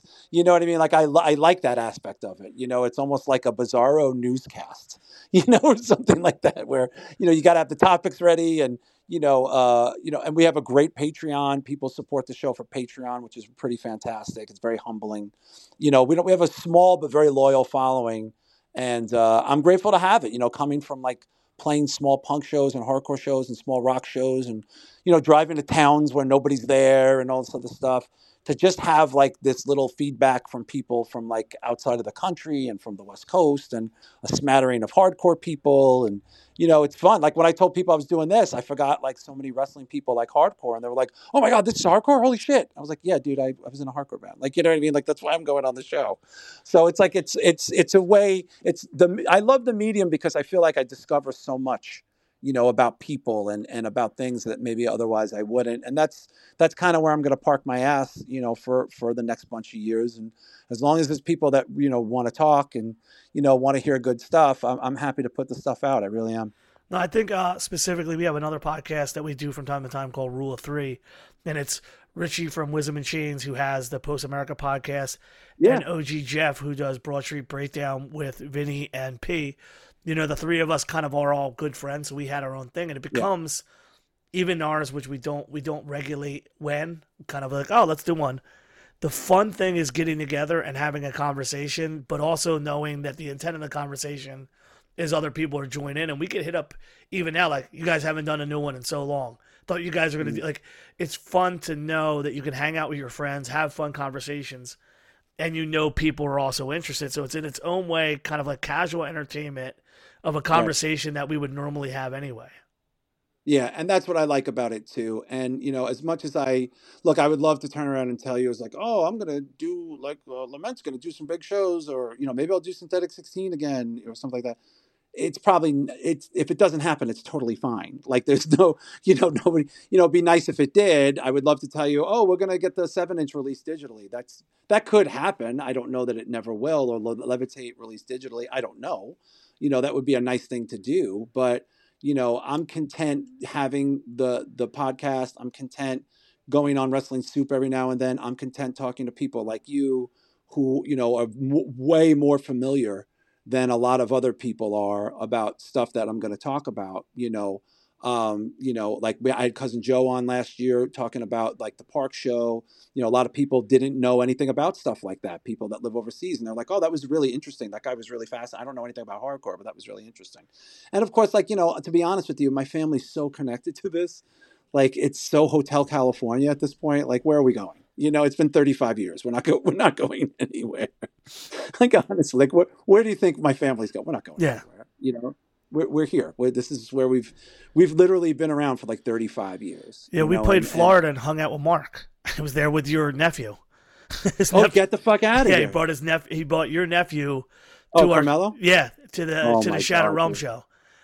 oh my god well, that's what i'm saying it's like you know and by the way i have to say this to me it's so it would be lovely to have like this massive family fan base which i know i know we have a lot of people that like the bands and that's great but really when it comes down to the people that really connect i think with my family are the joe hardcores are the cousin joes are the you know the rennie from Starkweathers the mike scores you know because people that we've known we've been around for so long and we've all been around this together you know at times where it was not so cool or it was not so popular or maybe not everybody got along and now as everybody's so much older i think there's something very special to walk into a room and to see people like that at this age and i know you're a little younger than me but i'm sure you feel that way too. I mean look you have a lot of young people that are you know into what you do and that's a big basis for how you're able to put on these shows and stuff like that. But i i know like when you walk in a room and see like these people that you liked or that you bought records from and now you're doing business with them and they're your friends and you're talking on the phone and you're doing podcasts with them that's got to feel fucking amazing right i mean it has to feel amazing it's a surreality to sit there and go from because there's the hardcore part that you brought up earlier, like where you know the people because someone told you about the band, and then you know Mm. the band, so then you like the band. But then when you're like, you know, I, I can I could call Civ a friend. You know, we Yeah. talk if we Wow, if we get on the phone, we talk for three hours. If you would have told 16 year old Joe Hardcore that, I'd be like, no fucking way. Yeah, I just yeah I literally just had bit half my tongue uh, all the way through at a Civ show because they covered "Sit Around at Home," literally. oh wow So it's like a very surreal thing. But then the service part of hardcore never stops for me because Yeah. even with the different people like Bob Wilson and all the new people that do shows, like Mhm. I, I can't hang up my hat yet because it's still so much fun. And I, the one thing I'd like to touch on is what you said about traveling. I had so much fun just being in the van when Blacklisted, my friends, were starting to really come up that it was Mhm. still exciting. There was a moment where I was saying the same thing. Like, it wasn't about the bands that I was in. It was exciting to see this band pop Yeah. off and to support your friends. and I think that's another huge thing is the hardcore friendships. And obviously, you could see it in so many different ways with the path of your family and everybody. Like, hardcore is its own Rolodex. It's its own Mhm. white pages of like, oh, you know this guy, know that guy. Like, it, it's insane. And throughout your entire story, it's constantly just like, just reaffirmed. Like, growing up in hardcore, you're still going to meet people from all these different areas and you know different bands. And later on in life, these people become right back in you in so many different ways that it's Yeah. it, it, it it really is a nexus point that you don't even count on to be honest and then until you realize it like oh shit like you said you um you said so many different times oh yeah and I, from from this guy from this band and this guy from this band that's really the way this scene works man and that's why i wanted to have Yeah. you on the show because you know uh lament i i always want to is would you consider lament would you call it would you consider i'll save you a lament song or a maximum penalty Oh song? no, it's a maximum. No, it's a maximum penalty song. I, I it's a maximum penalty song, and and it always will be a maximum penalty song. You know what I mean? It's just you know at the, that was a tricky time. Uh, you know, I did everything I could to build our own song, like you know, like to write my own shit. You know, from that, but it would have been silly to, as young people to not do those songs when they were so popular and people wanted to hear them. It would be silly. Would I make that choice now? Oh God, no! Like you know what I mean? I would never do that now. But at 19, in 90 you know I, when when there was you know no internet no streaming no nothing you know it was just to hear it in a smattering sort of way you know it was a different choice. I don't i don't think any of us would make the choice now uh, for that. And you know i like i said i i'm just so grateful that that worked out the way it did but i'm also so happy that mp got to have their run. You know what i mean? And like you know and i got to go do my thing and you know, and I got to play with Joe a few more times, and like you know, Did you I get to don't play the Anthrax with Raw Deal when they were killing time? Yeah, I mean, like- yeah, I got to play the Anthrax, with Raw Deal, and Killing Time. I mean, like, you know that, you know, like, yeah, like, uh, you know, isn't that amazing? You know, I got to play the Anthrax a couple of times. I got to play, you know, uh, you know, some cool stuff. Maybe not necessarily in the Met. I got to play Crazy Country Club. I got to play L'Amour. You know, I consider that Shelter Life of Agony show on paper such a big thing for me because it was such a large crowd. It was such a step up crowd, even though it ended up in a very awful circumstance and you know things like that.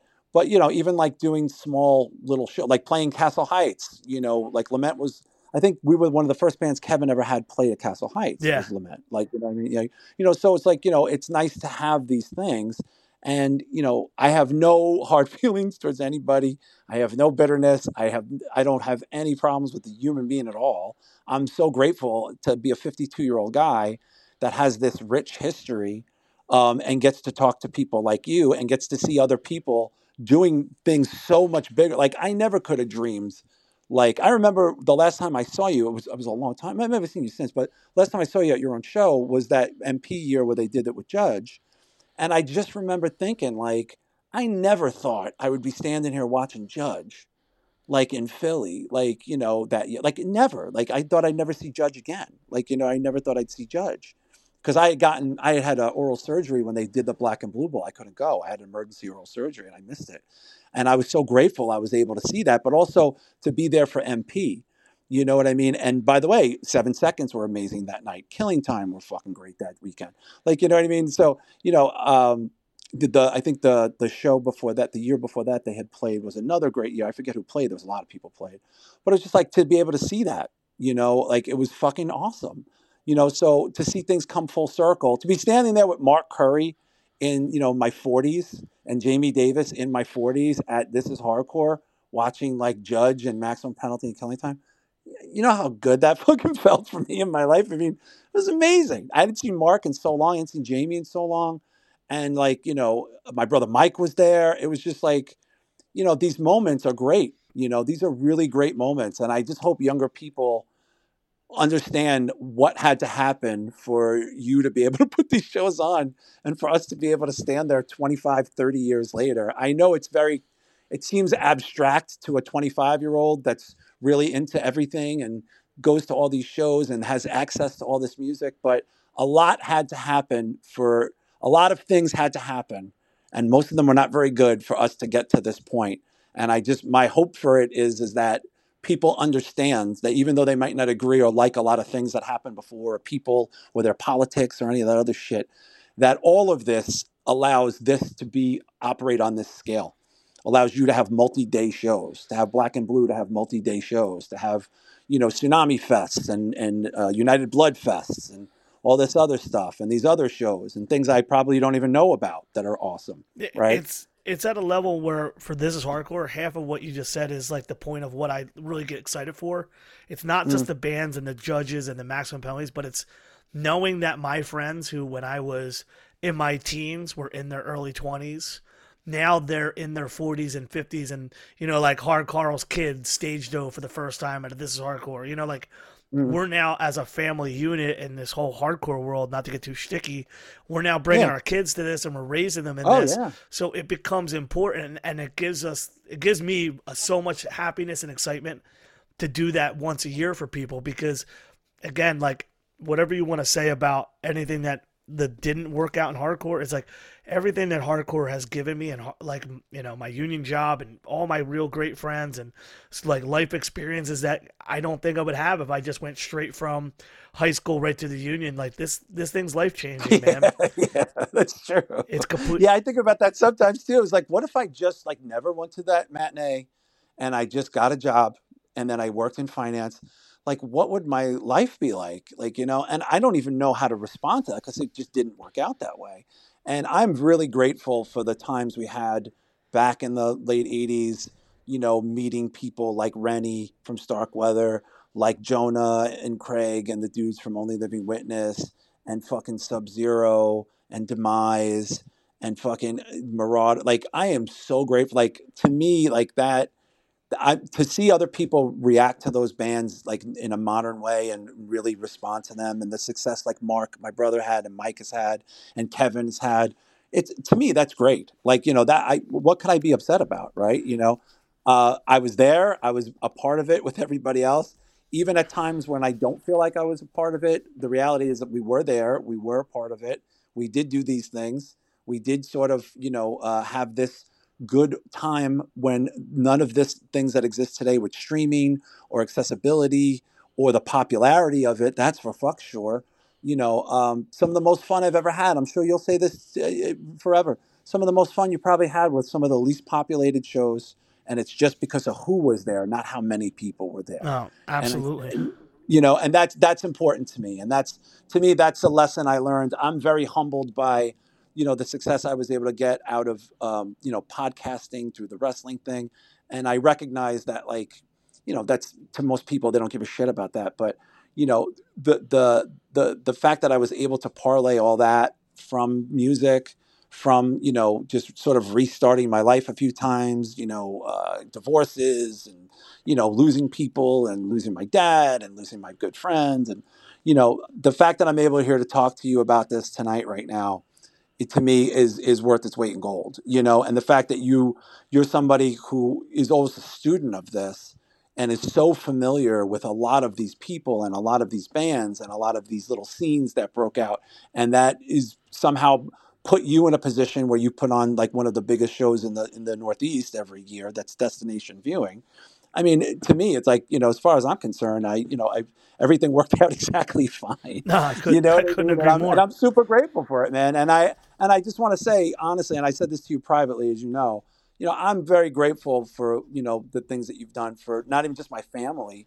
but also my extended family. You know, the people that we're friends with.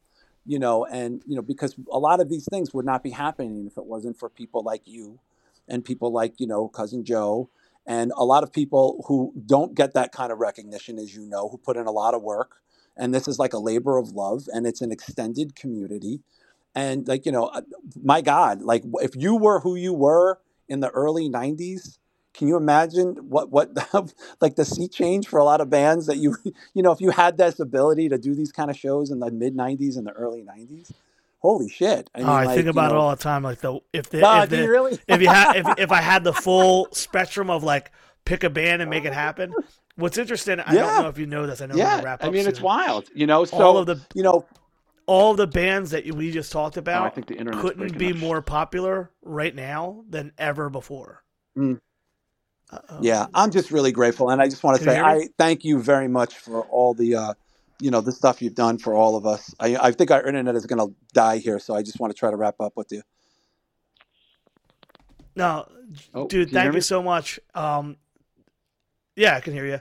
Um, thank you for so Okay. much. I know you were having some difficulties with the connection.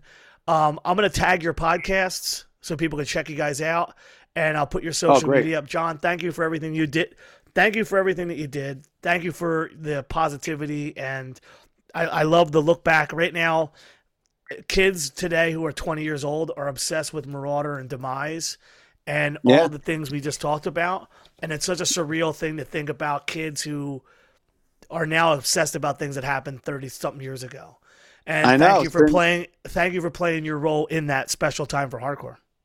Well, I appreciate it, and thank you for keeping the the memory of stuff like that alive and acknowledging it. You know, I know sometimes for a lot of people, you know, there's always some bitterness in the scene. There's a lot of politics to it, but you know, at the end of the day, you know, uh, you know, we're still sort of a fringe subculture, you know, on the in the music world, and you know, uh, it's important that people kind of you know do that you know what i mean and i appreciate it and you know i, I have a tremendous amount of respect for you and a lot of appreciation and uh, Definitely, brother. Thank you so much for coming on. I appreciate it. I hope you enjoyed that one. Like I said, Jon's a great guy. He could talk forever. He's on two separate podcasts. Links are going to be on the TIHCpodcast.com. Yeah, I don't know if you guys actually ever go to the dot .com, but I know you can even go through the Spotify because we all our links are on Spotify and all our links are on the dot .com. Um, again, I love conversations about old shit and people that came through and seen things before I got there and their perspective. And I love that. I love that there's never an un, never ending amount of different paths that come through hardcore. And Jon Scondotto adds another perspective to a lot of cool shit that was happening in New York hardcore from the middle of the 80s into the middle of 2000s. It's fucking great. So, hope you enjoyed that one again. One more time. Um, this is airing on June 2nd. So, there's two shows. You can go to Brain Tourniquet, Killing Pace, Sinister Feeling, Scarab at PhilaMOCA, or you can go to Sanguisugabog, Jarhead Fertilizer Stab, and Weeping at Underground Arts. Go to all of our shows, PhillyHCShows.com, Philly at Instagram and Twitter. Um, and yeah, thank you for supporting the podcast. Thank you for supporting Philadelphia Hardcore.